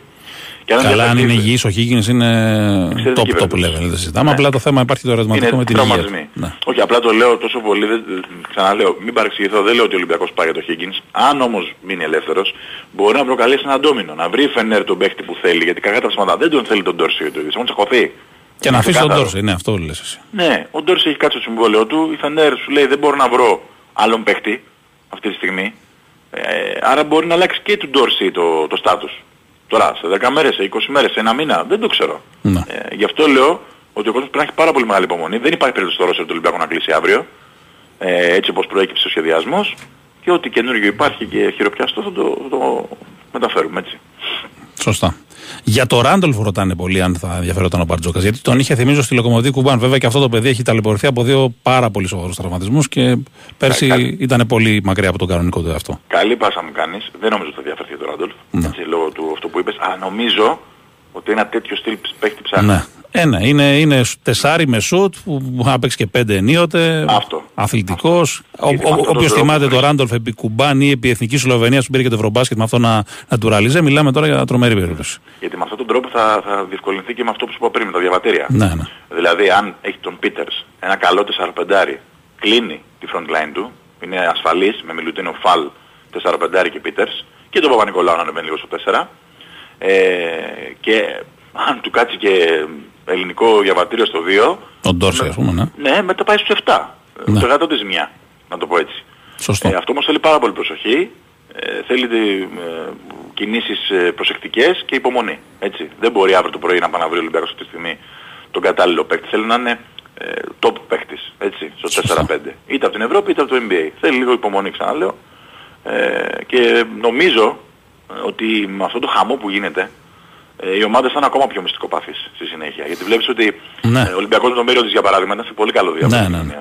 Εννοείς για να μην ε, διαρρέεται ας πούμε, Ακριβώς. κάτι και ανεβαίνει η τιμή τζάμπα και Ακριβώς. βερεσέ. Αυτή τη στιγμή που υπάρχουν ομάδες, όπως ο Παναθηναϊκός και καλά κάνει έτσι, δεν είναι το κατηγορώ, ε, που είναι διατεθειμένος να δώσει και ένα και ενάμιση και δύο εκατομμύρια πάνω από την αξία παιχτών για να τους ε, πάρει, ε, καταλαβαίνω ότι αν δημοσιοποιηθεί κάτι, αμέσως γίνεται πολύ πιο δύσκολη Ναι. η υπόθεση. Έτσι. Εντάξει, βέβαια στην πιάτσα την πασχετική με τους ατζέντιδες και αυτά δεν είναι και πολύ εύκολο να μείνει κάτι κρυφό μεταξύ των ομάδων, όχι απαραίτητα Ε, μέσω σίγουρα, του τύπου. εντάξει, ναι, ναι, Οπότε δεν ξέρω πόσο εφικτό είναι αυτό. Τέλος πάντων. Τώρα που είπες ατζέντιδων, ε, χαιρετίζω την είδηση της ημέρας. Δηλαδή για Όπα. μένα η χθες η είδηση της ημέρας ήταν η συμφωνία FIBA Ευρωλίγκας. Ναι, για σίγουρα. να σταματήσει αυτή η φαρσοκομωδία που το λέμε τόσο καιρό.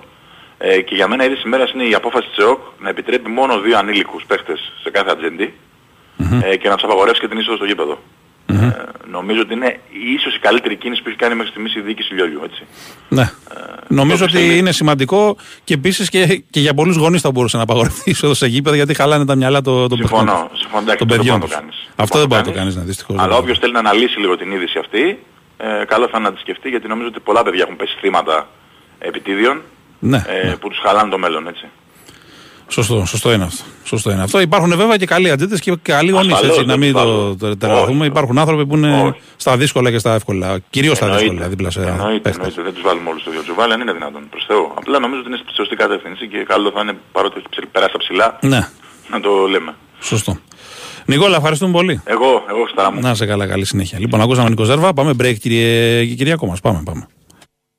Η Winsport FM 94,6. Τα ωφέλη της εξωτερικής θερμομόνωσης τα ξέρεις. Τώρα διάλεξε το σύστημα που ξέρει εσύ τι θέλεις. Εξοικονόμησε ενέργεια και χρήματα με Isomat Thermosystem. Γιατί η Isomat έχει 20 χρόνια εμπειρίας στην εξωτερική θερμομόνωση και έχει αναπτύξει 5 διαφορετικά συστήματα για να καλύψει τις ιδιαίτερες ανάγκες του δικού σου κτηρίου. Και γιατί όλα τα συστήματα Isomat Thermosystem είναι πιστοποιημένα, έχουν καθιερωθεί για την αξιοπιστία τους και φέρουν δεκαετή εγγύηση.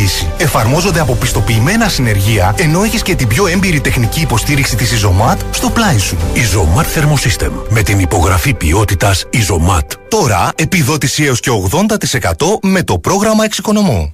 Τι λες, ξεκινάμε να φτιάχνουμε τις βαλίτσες των διακοπών; Θέλουμε μαγιό για εμάς, μαγιό για τα παιδιά, πετσέτες, σαγιονάρε, Μα καπέλ. πώς θα φτιάξουμε βαλίτσα αν δεν πάμε πρώτα στο εκπτωτικό χωριό; Με εκπτώσεις έως 70% πιο φθηνά σε αγαπημένα designer brands, οι καλοκαιρινές διακοπές ξεκινούν στον απόλυτο shopping προορισμό. Το εκπτωτικό χωριό Designer Outlet Athens. Μόλις 10 λεπτά μεσοτικής οδού. Ανοιχτά και τις Κυριακές.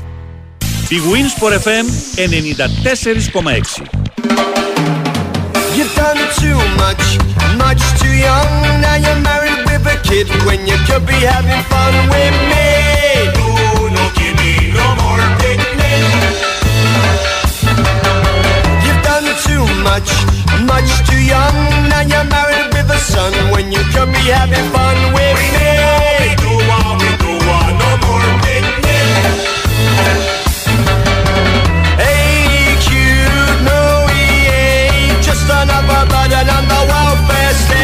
Λοιπόν, επιστρέψαμε. Δεν είμαστε στο Big Win Sport Σε λίγο θα έχουμε και Κώστα Νικολακόπουλο. Ένας φίλος ρωτάει αν θα τραβάει μόνος του το κουμπί και πάλι ο Παπανικολάου στο 3. Όχι, δε φίλε, γιατί θα υπάρχει και ο Λαρεντζάκης και ο Μακίσικ που θα ανέβουν περισσότερο εκεί. Εφόσον θα, γίνουν ακόμα, ε, θα γίνει ακόμα μια κίνηση γκάρ τουλάχιστον, καταλαβαίνεις και εσύ ότι θα υπάρχουν και αυτές οι επιλογές. Ε, λοιπόν, ε, Ολίντε και Χολμς θέλει ένας φίλος που θεωρεί καλές περιπτώσεις. Ναι, όντως είναι ωραίες περιπτώσεις αυτές. Όχι πολύ εμπορικές, η αλήθεια είναι, αλλά έχουν καλά στοιχεία και οι δύο. Νομίζω τεχνικά είναι λίγο καλύτερος ο Χόμες, αθλητικά είναι καλύτερος ο, ο Λίντε, νομίζω. Έτσι. Ε, δεν είναι και οι δύο πάντως δοκιμασμένοι στο top, top level της Ευρωλίγκας. Ο ένας στην Άλμπα, άλλος στην Πασκόνια. Ναι, α δούμε. Α δούμε. Ε, ε, λοιπόν, ε, ατζέντε και κυκλώματα λέει κατέστρεψαν στην καριέρα το αχτύπη στο μπάσκετ.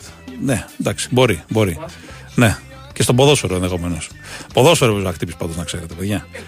Με συμπέκτη τον περιελήξη Μοτέρο, όπω έλεγε και ο ίδιος στις εκπομπές που έχει κάνει με το, με το Μαραθιανό. Λοιπόν, ε, παιδιά, χωρίς πλάκα πάντως, είπαμε, κάνουν πολύ κακό ορισμένοι ατζέντες και ορισμένοι γονείς στα παιδιά τους. Που τα βλέπουν σαν μηχανή που θα κόψουν χρήμα, που λένε θα ξεφύγουν από αυτό. Τέλος πάντων. Ε, Εντός ολίγου Κώστας Νικολακόπουλος, τώρα κάνει τα κουμάδια του Σωτήρης ο Ταμπάκος, να τον έχουμε εδώ μαζί μας να μας τα πει όλα. Ε, αν θα δοθεί το σέφοψη το ΆΚΑ στον Παναθηναϊκό, ναι. Είναι σε διαδικασίες τυπικές και σύντομα θα συμβεί και αυτό. Λοιπόν, πάμε σε Κώστα Νικολακόπουλο. Όχι ακόμα. Σε, σε πολύ πολύ λίγο. Θέλει μπέικον στον Ολυμπιακό ένας φίλος. Λέει είναι υπερπαίχτη. Ο μπέικον, παιδιά, μια χαρά παίχτη είναι. Δεν ξέρω αν είναι για επίπεδο Ολυμπιακού Παναθηναϊκού. Αλλά πάει η Ιαπωνία, κάτι τέτοιο νομίζω. Έχει, πήγε στον δρόμο του χρήματος. Κάτι τέτοιο πήρε το μάτι μου. Ε, την περασμένη σεζόν ήταν στη, στη VTB League ο συγκεκριμένος. Ε, Πάντως για το σεφ που ρωτάει ο φίλος είναι θέμα διαδικαστικό πλέον για να ολοκληρωθεί το, το deal και να πάρει και ο Ολυμπιακός κανονικά και με τον νόμο τη χρήση του σεφ και να κάνει για τις τροποποιήσει που θέλει που έχουν ήδη αρχίσει. Έτσι, γιατί είναι τελείως διαδικαστικό το θέμα. Δηλαδή έχει ήδη αρχίσει χωρίς να έχει πάρει και, το, και τυπικά το, που να έχει βγει απόφαση. Ε, πού βρίσκονται οι συζητήσεις και ζώνια ρεάλ ο φίλος δεν ξέρουμε ακόμα. Ε, έχει πει ο παίκτης ότι ο ίδιος θα επιχειρήσει να αποδεσμευτεί. Δεν ξέρω πόσο εύκολο είναι αυτό. Να δούμε. Αν ο Ζούγρη πάει στην ΑΕΚ, όχι, δεν γνωρίζω κάτι. Ο Ζούγρη έχει συμβόλαιο με το περιστέρι και είναι ένα παιδί που δεν νομίζω να τα αφήσει εύκολα. Πάμε λοιπόν κατευθείαν να δούμε τι θα μας πει ο Κώστας Νικολαγόπουλος. Αν περιμένουμε σήμερα ανακοινώσεις λογικά για τους δύο παίκτες που ήρθαν χθες και τι άλλο θα έχουμε μέχρι το τέλος της εβδομάδας. Χαίρετε, τι κάνουμε; Έλα Χριστό, καλησπέρα. Καλησπέρα, καλησπέρα. Ναι, περιμένουμε σήμερα να ολοκληρωθούν και τυπικά οι μεταγραφές των δύο έμπειρων Ισπανών που έφερε ο Ολυμπιακός στην Αθήνα χθες του Ιμπόρα και του Κίνη που πέρασαν από ιατρικά, συνεχίζουν και το πρωί συνέχισαν τα ιατρικά, ξεκίνησαν χθες, ειδικά ο Ιμπόρα. Σήμερα θα ολοκληρωθούν οι ιατρικές εξετάσεις και λογικά θα υπογράψουν και θα ανακοινωθούν για να φύγουν, αν προλάβουν και σήμερα, να φύγουν να πάνε στην Αυστρία, Στην γιατί Αυστρία. ο προπονητής τους θέλει.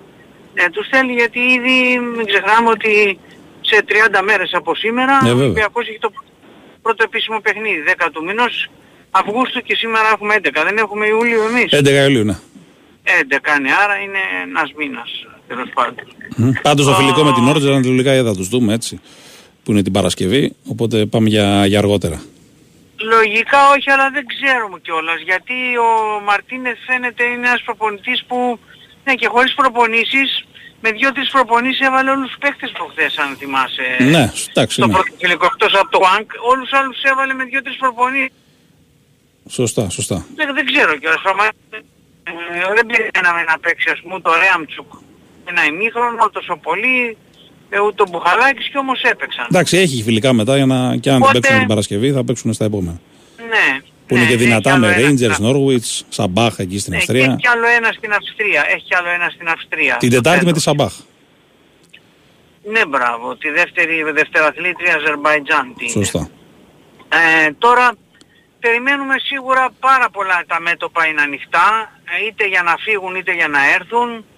για να φύγουν, αν το πάμε ανάποδα, υπάρχει από την ε, Ιτα- ε, Γαλλία η πληροφορία ότι η Ναντ ε, είναι έτοιμη να δώσει 4,5 εκατομμύρια ευρώ στον Ολυμπιακό για το Ρέαμτσουκ. Εάν ισχύσει, αν ισχύει αυτή η πληροφορία α, σίγουρα θα έχει ενδιαφέρον γιατί πλέον μπαίνουμε σε ποσά πολύ κοντινά προς αυτά τα οποία θέλει ο Ολυμπιακός. Ε. Ναι. Και νομίζω ότι η κίνηση για τον ε, Ισπανό τον Κίνη έχει να κάνει και με το Ρέαμτσουκ.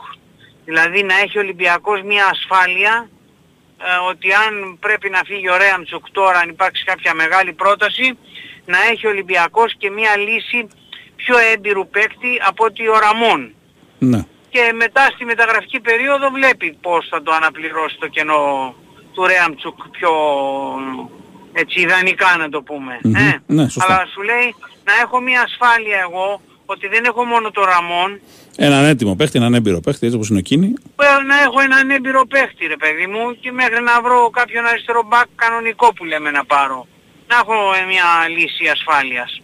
Νομίζω ότι έχει να κάνει και με αυτή την περίπτωση του Ρέαμτσουκ η μεταγραφή του Κίνη λοιπόν. Ε, ο Ζίγκερ Νάγκελ ε, έχει προκαλέσει ενδιαφέρον και από την Τραμζο Sport και από την Club Breeze. Είναι ένας παίκτης που έχει πέρασει και νομίζω ότι θα, θα δοθεί ο Ζίγκερ Νάγκελ. Για πώληση μιλάμε Ε, όμως τώρα πλέον, έτσι. Λογικά. Ναι, ναι δεν, δεν τον βλέπω να μένει. Δεν βλέπω, δεν βλέπω να έχει διάθεση, δεν βλέπω να, να γουστάρει να μείνει ο Ζίκερ Νάγκελ. Μπορεί να θεωρεί ότι αδικήθηκε κιόλας, ε, πέρσι. Έτσι καταλαβαίνω. Ναι, μπορεί να ότι πάει, όταν πάει κάτι από την αρχή στραβά λέει ότι ξέρεις μετά Ναι, δεν ισιώνει τόσο εύκολα. Έχω αυτή την αίσθηση, η εικόνα του δηλαδή στο πρώτο φιλικό του Ολυμπιακού μου βγάζει αυτό το πράγμα, ότι έλεπες ας πούμε ότι ο Καρβάλιο ε, σκιζόταν. Ο Καρβάλιο μην, ε, μην αποκλείσουμε καθόλου να μείνει στον Ολυμπιακό. Παρότι κανένας δεν το περίμενε. Όμως έχει μια κα- πολύ καλή εικόνα μέχρι τώρα. Δεν ξέρω αν θα τη διατηρήσει το παιδί, αλλά με την εικόνα που έχει μέχρι τώρα ο Καρβάλιο είναι για να μένει. Παραλαμβάνω, με την εικόνα που έχει μέχρι τώρα. Α, αυτά για τις αποχωρήσεις, ε, για τις προσθήκες, ε, αποδεικνύεται μ, ότι ο Ολυμπιακός ε, δυσκολεύεται στη μεταγραφή του Μάρκος Αντρέ. Ε, γιατί υπάρχουν ε, ισπανικές ομάδες οι οποίες έχουν κάνει καλύτερες προσφορές, ειδικά οι Αλαβές. Ε, είναι δύσκολη όπως ε, φαίνεται η μεταγραφή, ίσως πιο δύσκολη από ό,τι το περίμεναν στον Ολυμπιακό, δεν ξέρω πάντως δεν είναι έτσι όπως φαίνονταν αρχικά. Βέβαια πρέπει να γίνει μάχη μεγάλη για να κλείσει ο Μάρκος Αντρέ αυτή τη στιγμή. Δεν ήταν βέβαια ούτως ή αλλιώς η πρώτη επιλογή, δεν ήταν wow που λέμε να πάρουμε τον Μάρκος Αντρέ και Ναι, ναι, εντάξει. ήταν όμως μια επιλογή που την ήθελαν και νόμιζαν ή φαίνονταν ότι μπορούσαν να τον ε, πάρουν. Ε, α- αν καταλαβαίνω καλά μέσα στη λίστα πιο ψηλά ή- ίσως είναι ο Ράφα Μίρ της Σεβίλης. Ναι. Ένας παίκτης πιο έτοιμος, πιο κλπ. Αλλά βεβαίως δεν ξέρω και κατά πόσον και αυτό θα είναι εύκολο. Γιατί Και πιο πολλά σίγουρα γκολ, έχει- έτσι. Ο συγκεκριμένος ε, καλά, από ναι, τον Μάρκος σίγουρα, Αντρέ. Ναι, ναι, ναι. Απλά είναι άλλο στυλ, λίγο άλλο στυλ παίκτη. Ο Ναι. Μάρκος Αντρέ ήταν πιο έτσι με την μπάλα στα πόδια καλός, αυτός είναι πιο σ- κλασικός σεντερφόρ. Αλλά δεν... Και αυτός θα έχει σίγουρα προτάσει, δεν είναι ενδιαφέροντα. Τώρα πέρσι είχε 36 συμμετοχές 8 γκολ. Στη Σεβίλη που είναι η Σεβίλη. Έτσι, οπότε ναι, εύκολα ναι, θα βρει. Ναι, αλλά νο- νομίζω, νομίζω ότι είναι πιο ψηλά ε, κάποιοι ένα-δύο σεντερφόρ ακόμα από τον ε, Μάρκος Αντρέ. Λογικά κιόλας. Ναι. Ε, θα δούμε. Πάντως ε, θα γίνει, πρέπει να γίνει μάχη. Αν ο Ολυμπιακός θέλει να τον κυνηγήσει, πρέπει να ανεβάσει τις προσφορές του κλπ. Εκτός και αν έχει τόσο καλά δεμένο τον παίκτη που μ, μετά το ξανασυζητάμε. Ε, για center back ε, αυτή τη στιγμή το όνομα που ακούγεται το καινούριο είναι του Παλομίνο, Ναι. του αριστεροπόδαρου στόπερ της Αταλάντα. Πραγματικά ένας έμπειρος παίχτης, είναι στο στυλ ε, του παίχτη που θέλει ο Μαρτίνεθ. Τέτοιο στυλ έχει ζητήσει. Έμπειρος, ηγετικός, αριστεροπόδαρος, ταιριάζει δηλαδή ε, σε αυτό το οποίο θέλει ο προπονητής του Ολυμπιακού. Θα γκρινιάζουν πάλι για 33 χρόνο βέβαια, αλλά εντάξει. Οι φίλοι του Ολυμπιακού. Τι να σου πω, τι να σου πω. Ε, ο, τον Παλωμίνο τον θέλει η Κάλιαρη πάντως και φαίνεται να είναι αρκετά σοβαρό το ενδιαφέρον της Κάλιαρη από ό,τι βλέπουμε από το ρεπορτάζ στην Ιταλία την εβδομάδα. Ωραία. Εντάξει, δεν μπορεί αυτοί οι παίχτες που συστάμε δεν είναι... Σίγουρα έχουν και άλλες ομάδες. Είναι καλοί παίχτες, γνωστοί κλπ. Ε, αν είναι καλοί θα Εδώ έχουν όπως άλλες ομάδες. αποδεικνύεται, εδώ όπως αποδεικνύεται λέγαμε για τον Μάρκος Αντρέ που έχει βάλει ένα γκολ φέτος και έχουν πλακώσει δύο-τρεις ισπανικές ομάδες ε, για Ε, τον ναι. Μάρκος Αντρέ. Είναι και ένδειξη ότι είναι Που καλοί εμείς παίχτες άμα τους λέγαμε- θέλουν και άλλοι. Αυτό είναι το θέμα. Ποιο, λέγαμε ποιος είναι αυτός και ένα γκολ και τέτοια και βλέπεις η Αλαβές δίνει 1,5-1,5-3 εκατομμύρια ευρώ Σωστό. ας πούμε. Πιο ανησυχητικό θα ήταν να μην τους Αυτά. ήθελε κανένας, έτσι. Αυτό είναι το θέμα. Ναι, Ωραία. μετά το έπαιρνες πιο εύκολα βέβαια αλλά Ε, οκ. ναι. Έγινε, έγινε. Ευχαριστούμε κάνουμε, πολύ. Έτσι είναι αυτά. Ευχαριστούμε πολύ. Ευχαριστώ και εγώ, να είστε Καλή καλά. συνέχεια. Λοιπόν, ακούσαμε και Κώστα Νικολακόπουλο για το ρεπορτάζ του Ολυμπιακού. Πάμε σε break και γυρίζουμε για το τελευταίο ημίωρο που θα έχουμε και Γιώργο Τσαγύρη. Greetings and a special request to each and every one as I would say in a ramp up style and fashion. Come on, come on, come on.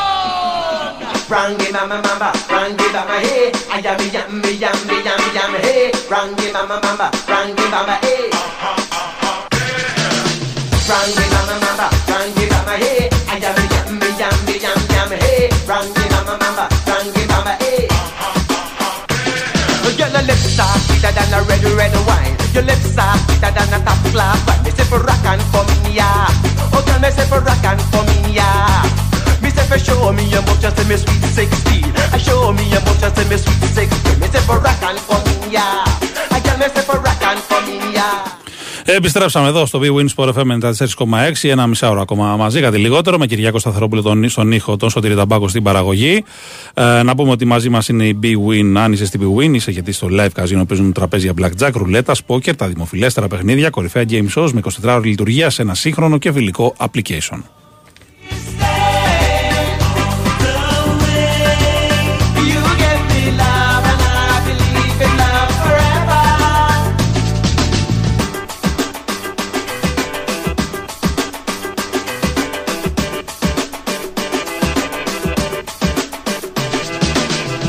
Να πούμε και μια είδηση για τον Άρη ότι ο Κάρλσον, ο Σουηδός επιθετικός ε, φτάνει αύριο στην ε, Θεσσαλονίκη έτσι, για να ε, έρθει στη Θεσσαλονίκη και λογικά την Πέμπτη να ολοκληρωθεί η μεταγραφή και να υπογράψει. Έτσι, έμεινε ελεύθερος θυμίζω από την Ουράουα της Ιαπωνίας και εφόσον όλα πάνε καλά θα έρθει και θα υπογράψει στον Άρη ο Κάρλσον ο Σουηδός ο επιθετικός. Ο Άρης ο οποίος κάνει τις κινήσεις του, αρκετές κινήσεις ε, για την ε, ενίσχυσή του ε, και περιμένουμε να δούμε τι ψάρια θα πιάσουν αυτοί οι παίχτες που αποκτά ε, σε αυτή την ε, περίοδο. Αρκετά ανανεωμένος ήταν από ό,τι φαίνεται για μια ακόμα χρονιά ο Άρης, αρκετά νέα πρόσωπα.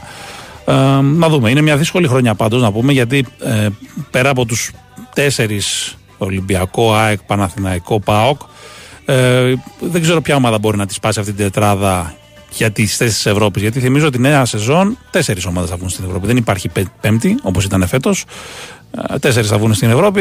Επομένως, δεν ξέρω πόσο εφικτό είναι να μπει σφίνα σε αυτό το κομμάτι ε, ο Άρης ή οποιαδήποτε άλλη ομάδα τέλος πάντων έχει τέτοια φιλοδοξία. Δεν απαγορεύεται τίποτα φυσικά. Έτσι. Προφανώς όταν όλα κρίνονται στο γήπεδο, αλλά εκ πρώτης όψεως τουλάχιστον Ολυμπιακός, ΑΕΚ, Παναθηναϊκός και ίσως λίγο πιο πίσω πάω με τα προβλήματα που έχει, με τις μεταγραφές που έχουν καθυστερήσει, δείχνουν να είναι προφανώς πολύ μπροστά από τους υπόλοιπους ή αρκετά μπροστά από τους υπόλοιπους. Λοιπόν, ε, ένας φίλος εδώ γκρινιάζει για τις διαφημίσεις. Φίλε μου, αν δεν υπήρχαν διαφημίσεις, δεν θα υπήρχε, δεν θα υπήρχε και ο Sport FM. Κάπως πρέπει να πληρωθούμε κι εμείς.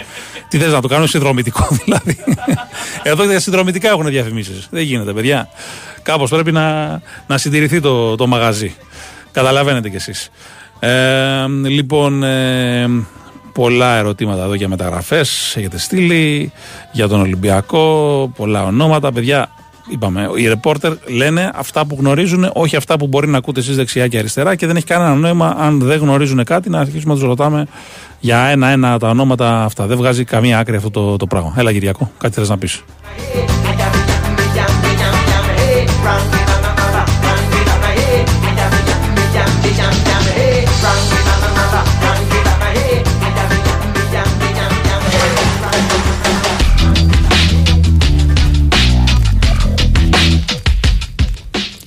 Λοιπόν, ε, σε λίγο θα έχουμε Γιώργο Τσακύρη. Έτσι, έχουμε κανένα πέντε λεπτά και ακόμα μπροστά μας για να μιλήσουμε και με τον ε, Γιώργο. Να πούμε ότι σήμερα το μενού είναι. Έχει τα προκριματικά του Champions League, κάποια παιχνίδια, όχι πολύ ιδιαίτερα έτσι εμπορικά να το πούμε έτσι, ε, στο Champions League, στα προκριματικά. Ε, υπάρχουν βέβαια τις επόμενες μέρες κάποια πιο ενδιαφέροντα πραγματάκια. Ας πούμε τα ξημερώματα της Πέμπτης είναι η δύο τελική του Gold Cup που θα έχουν και το δικό τους ελληνικό εντός πολλών εισαγωγικών ενδιαφέρον, γιατί υπάρχει και η συμμετοχή του Ορμπέλιν Πινέδα που παίζει με το Μεξικό απέναντι στον Παναμά. Και θα δούμε και εκεί τι θα συμβεί. Αύριο υπάρχει επίσης ο αγώνας στους 16 για την εθνική νέων ανδρών απέναντι στην Ισλανδία στις 6.30 το απόγευμα για το Ευρωπαϊκό Under 20. Αν νικήσει η ελληνική ομάδα που είναι φαβορή γιατί η Ισλανδία καλή τίμη, αλλά νομίζω ότι η ελληνική ομάδα είναι καλύτερη στους 16 και προκριθεί, κατά πάσα πιθανότητα θα παίξει στα πρώιμη τελικά με την Τουρκία. Έτσι, την Πέμπτη θα γίνει αυτό το παιχνίδι. Τετάρτη είναι στους 16, Πέμπτη είναι στους πρώιμη τελικούς της διοργάνωσης.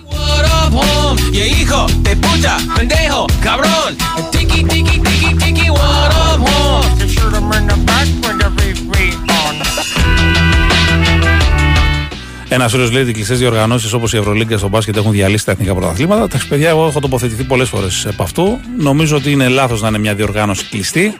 Έτσι. Και είμαι σίγουρος ότι και να μην ήταν κλειστή μια διοργάνωση, δεν υπήρχε περίπτωση αγωνιστικά να απουσίαζαν από αυτήν, ας πούμε, ο Ολυμπιακός, ο Παναθηναϊκός. Οι πραγματικά καλές ομάδες θα έπαιζαν πάντα. Θα, θα απουσίαζαν μια φορά στα 20 χρόνια, όπως ας πούμε θα απουσιάσει φέτος η Liverpool από το Champions League. Τις άλλες χρονιές θα ήταν μέσα κανονικότατα γιατί θα κέρδιζαν την, με την αξία τους και αγωνιστικά την παρουσία τους ε, εκεί. Έτσι. Ε, από την άλλη, επειδή υπάρχουν αυτές οι κλειστέ λίγες, βλέπουμε ομάδες όπως ε, κάτι Χίμκι στο παρελθόν, η Μονακό που έχει ένα γήπεδο που είναι ε, το μέτς μπροστά του είναι παλάτι. Έτσι. Και έχουμε τέτοια ζητήματα που, τα οποία δεν βοηθάνε κανέναν και δεν βοηθάνε και την ε, διοργάνωση. Οπότε νομίζω ότι ε, πρέπει λιγάκι να, να το δούμε λιγάκι αλλιώς, αν και δεν το βλέπω. Η Ευρωλίγα θέλει να κινηθεί στα πρότυπα του NBA, να γίνει κλειστή. Αν μπορεί να τα κάνει και μόνιμα τα εγγυημένα συμβόλαια 16, 18, 20, 24 ομάδες πώ θέλει να φτάσει στο μέλλον. Ε, αλλά δεν είναι και το σωστό αυτό, έτσι, παιδιά, γιατί είναι άλλος πλανήτης του NBA. Εκεί μιλάμε ούτως ή άλλως για κερδοφόρες επιχειρήσεις. Στην Ευρώπη, στο ευρωπαϊκό μπάσκετ, είναι ανέκδοτο να μιλάμε για κερδοφόρες επιχειρήσεις.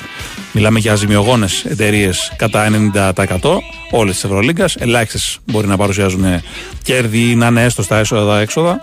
Οπότε καταλαβαίνω ότι υπάρχει ένα ζήτημα σημαντικό εκεί πέρα. σω να είναι η μοναδική λίγκα στον κόσμο, η Ευρωλίγκα, η οποία είναι ζημιογόνος. Ότι έχει ομάδες οι οποίες χάνουν συνεχώς χρήματα και ανεξάρτητα από το αν ε, πετύχουν ή όχι. Δηλαδή, βλέπουμε περιπτώσεις ομάδων που κατακτούν την Ευρωλίγκα, ε, αλλά επειδή το μπάτζετ τους είναι πολύ μεγαλύτερο από τα έσοδα που παίρνουν ακόμα και κατακτώντας την Ευρωλίγκα, που δεν είναι και πολλά ούτως ή άλλως, μπαίνουν μέσα.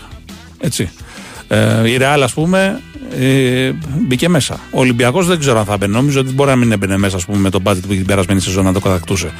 Η, η Ρεάλ όμως σίγουρα μπήκε μέσα. Καλά, δεν το συζητάμε για Μπαρσελόνα και τα λοιπά που αποκλειστήκανε. Οπότε μιλάμε για μια προβληματική στη βάση της και στη φύση της διοργάνωσης ως προς αυτό το, το κομμάτι. Λοιπόν, ε, ε, λοιπόν ε, ε, πολλά θέλετε να μεταφέρουμε στο Γιώργο Τσακύρη ερωτήματα, θα τα κάνουμε παιδιά, αν τα προλάβουμε. Το Champions League λέει δεν είναι κλειστό ο φίλος εδώ πέρα λέει, δεν είπα ότι είναι κλειστό το Champions League, έτσι. Ε, στο Champions League έχει αφήσει ένα περιθώριο να μπαίνουν ομάδες και ούτως ή άλλως είναι και τα εγχώρια πρωταθλήματα που παίζουν ρόλο. Δηλαδή, π.χ. είπα και πριν για τη Liverpool. Η Liverpool τερμάτισε πέμπτη στην τελευταία σεζόν. Έμεινε εκτός Champions League. Α πρόσεχε. Έτσι. Του χρόνου θα σοβαρευτεί, θα παίξει πιο σωστά, θα κάνει πιο πολλέ κινήσεις, θα, θα επιστρέψει. Ε, έτσι πρέπει να είναι. Δεν γίνεται ό,τι και να κάνεις, είτε πετύχεις είτε αποτύχεις, να έχεις μια εγγυημένη θέση σε μια διοργάνωση που πρέπει να είναι εκεί πέρα οι κορυφαίες ομάδες του, του κόσμου και της Ευρώπης και οτιδήποτε. Τέλος πάντων. Ε, λοιπόν, για, τα, για το στόπερ ρωτάτε πολύ εδώ πέρα στην ΑΕΚ. Παιδιά, ακούσατε και τον Κέτσε νωρίτερα, τον Κώστα και τον Τζόγλου. Ο ο οποίος είπε ότι είναι πολύ κοντά το θέμα, είναι διαδικαστικό και απλά περιμένει να κλείσει η ΑΕΚ για να το να ανακοινώσει και οριστικά. Δηλαδή, νομίζω ότι όταν βγήκε το όνομα θα είναι σχεδόν, όχι σχεδόν, μπορεί να είναι και με την υπογραφή ακόμα η συγκεκριμένη μετακίνηση παίχτη. Και καταλαβαίνω και αυτό που έλεγε και ο Νικόλας νωρίτερα. Έτσι, επειδή και ο Παναθηναϊκός και ο Ολυμπιακός ψάχνουν στόπερ, αλλά υποθέτω και πολλές ακόμα ευρωπαϊκές ομάδες ψάχνουν στόπερ, είναι λογικό μια ομάδα να θέλει να βγαίνουν προς τα έξω όσο το δυνατόν λιγότερα για υποψήφιους στόχους τους. Γιατί μπορεί να μπουν και άλλοι στο παιχνίδι, που θα το μάθουν από τα μέσα, από μάνατζερ, από οπουδήποτε αλλού και να ανεβάσουν την τιμή. Είτε γιατί τον θέλουν τον παίχτη, είτε γιατί θέλουν να ανεβάσουν την τιμή. Είναι κάτι, μια τακτική, μια πρακτική που χρησιμοποιείται κατά κόρον, όχι μόνο στην Ελλάδα, εδώ και πολλά, πολλά α, χρόνια. Αν βλέπω κάποια στιγμή στον Ολυμπιακό, τον Νικολαίδη, λέει ένας φίλος, ε, ο Νικολαίδη έπαιξε στο Λαύριο, εξελίχθηκε. Πρέπει ακόμα να εξελιχθεί κι άλλο νομίζω για να μπορέσει να σταθεί σαν μέλος της δεκάδα του Ολυμπιακού. Είναι ένα παιδί πάντως με ταλέντο. Πρέπει να φτιάξει λίγο παραπάνω και το κορμί του να δυναμώσει.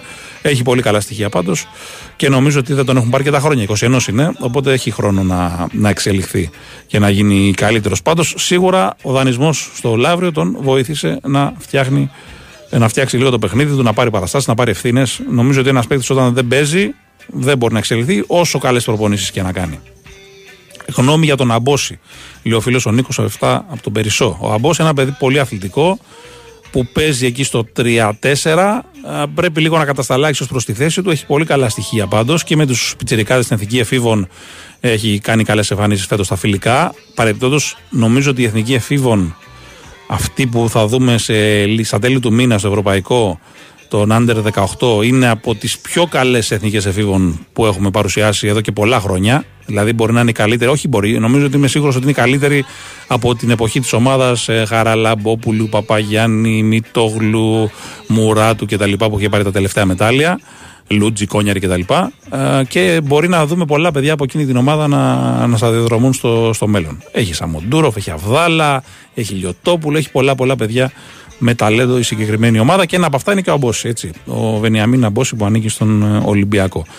Πάντως αυτά τα παιδιά έχουν ταλέντο, αλλά ξαναλέω είναι άλλο το επίπεδο του Ολυμπιακού και άλλο το επίπεδο που μπορούν να παίξουν ακόμα αυτή τη στιγμή αυτά τα παιδιά. Το πιο σωστό είναι είτε να πάνε να παίξουν σε κάποια ομάδα δανεική, είτε να πάνε ακόμα και στην Α2 που είναι μια κατηγορία που σε σκληραγωγεί και σε βελτιώνει και το βλέπεις στο μπάσκετ λίγο διαφορετικά και νομίζω ότι έτσι θα εξελιχθεί το, το πράγμα περισσότερο. Αν θα πούλαγα Ρέαπτσουκ με 4,5 εκατομμύρια ευρώ, εύκολα φίλε, νομίζω ότι με αυτά τα λεφτά ο τίμιος Ρέαπτσουκ μπορεί να αντικατασταθεί. Τίμιος πάντως Ρέαπτσουκ, το ξαναλέω, γιατί έχει ακούσει πολλά ο Ρέαπτσουκ, αλλά είδαμε διάφορους Βρυσάλικο, Μαρσέλο κτλ. που ήρθαν στα άκρα του Ολυμπιακού τα τελευταία χρόνια να περνάνε και να μην ακουμπούν.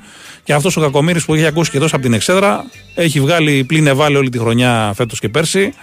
Έτσι, επειδή δεν τυχαίνει να έχει τη σέντρα του, του καφού, ας πούμε, ή τα ανεβάσματα του Ντάνι Άλβες ή ξέρω εγώ οποιοδήποτε άλλου θέλετε, έστω και αν είναι αριστερά αυτός και αυτοί που λέγω είναι δεξιά, ε, δεν σημαίνει ότι δεν είναι ένας τίμιος ποδοσφαιριστής. Έτσι, νομίζω ότι δεν πρέπει να τον απαξιώνει ο κόσμος, αλλά νομίζω ένα ποσό 4,5 εκατομμύρια είναι μια χαρά και με αυτά στην αγορά ο Ολυμπιακός μπορεί να βρει καλύτερο παίχτη από τον τίμιο Όλε Κρέαπτσου. Διαφημίσεις, επιστρέφουμε με Γιώργο Τσακύρη.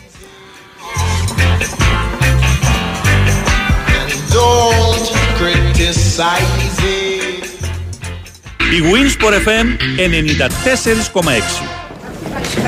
Μια δική σου επιχείρηση θα εξασφάλιζε το μέλλον σου. Αλλά πώς ξεκινάει κανείς χωρίς μεγάλο κεφάλαιο ή εμπειρία; Επιχείρησε το κι εσύ με τη στήριξη της ΑΒ Βασιλόπουλος. Ξεκίνα το δικό σου κατάστημα λιανικής πώλησης τροφίμων με τους πιο ευνοϊκούς όρους, αφού η ΑΒ αναλαμβάνει το μεγαλύτερο μέρος της απαιτούμενης επένδυσης. Μάθε πώς στο www.ab.gr κάθετος franchise και κάνε σήμερα κιόλας την αίτησή σου. Η Winsport FM 94,6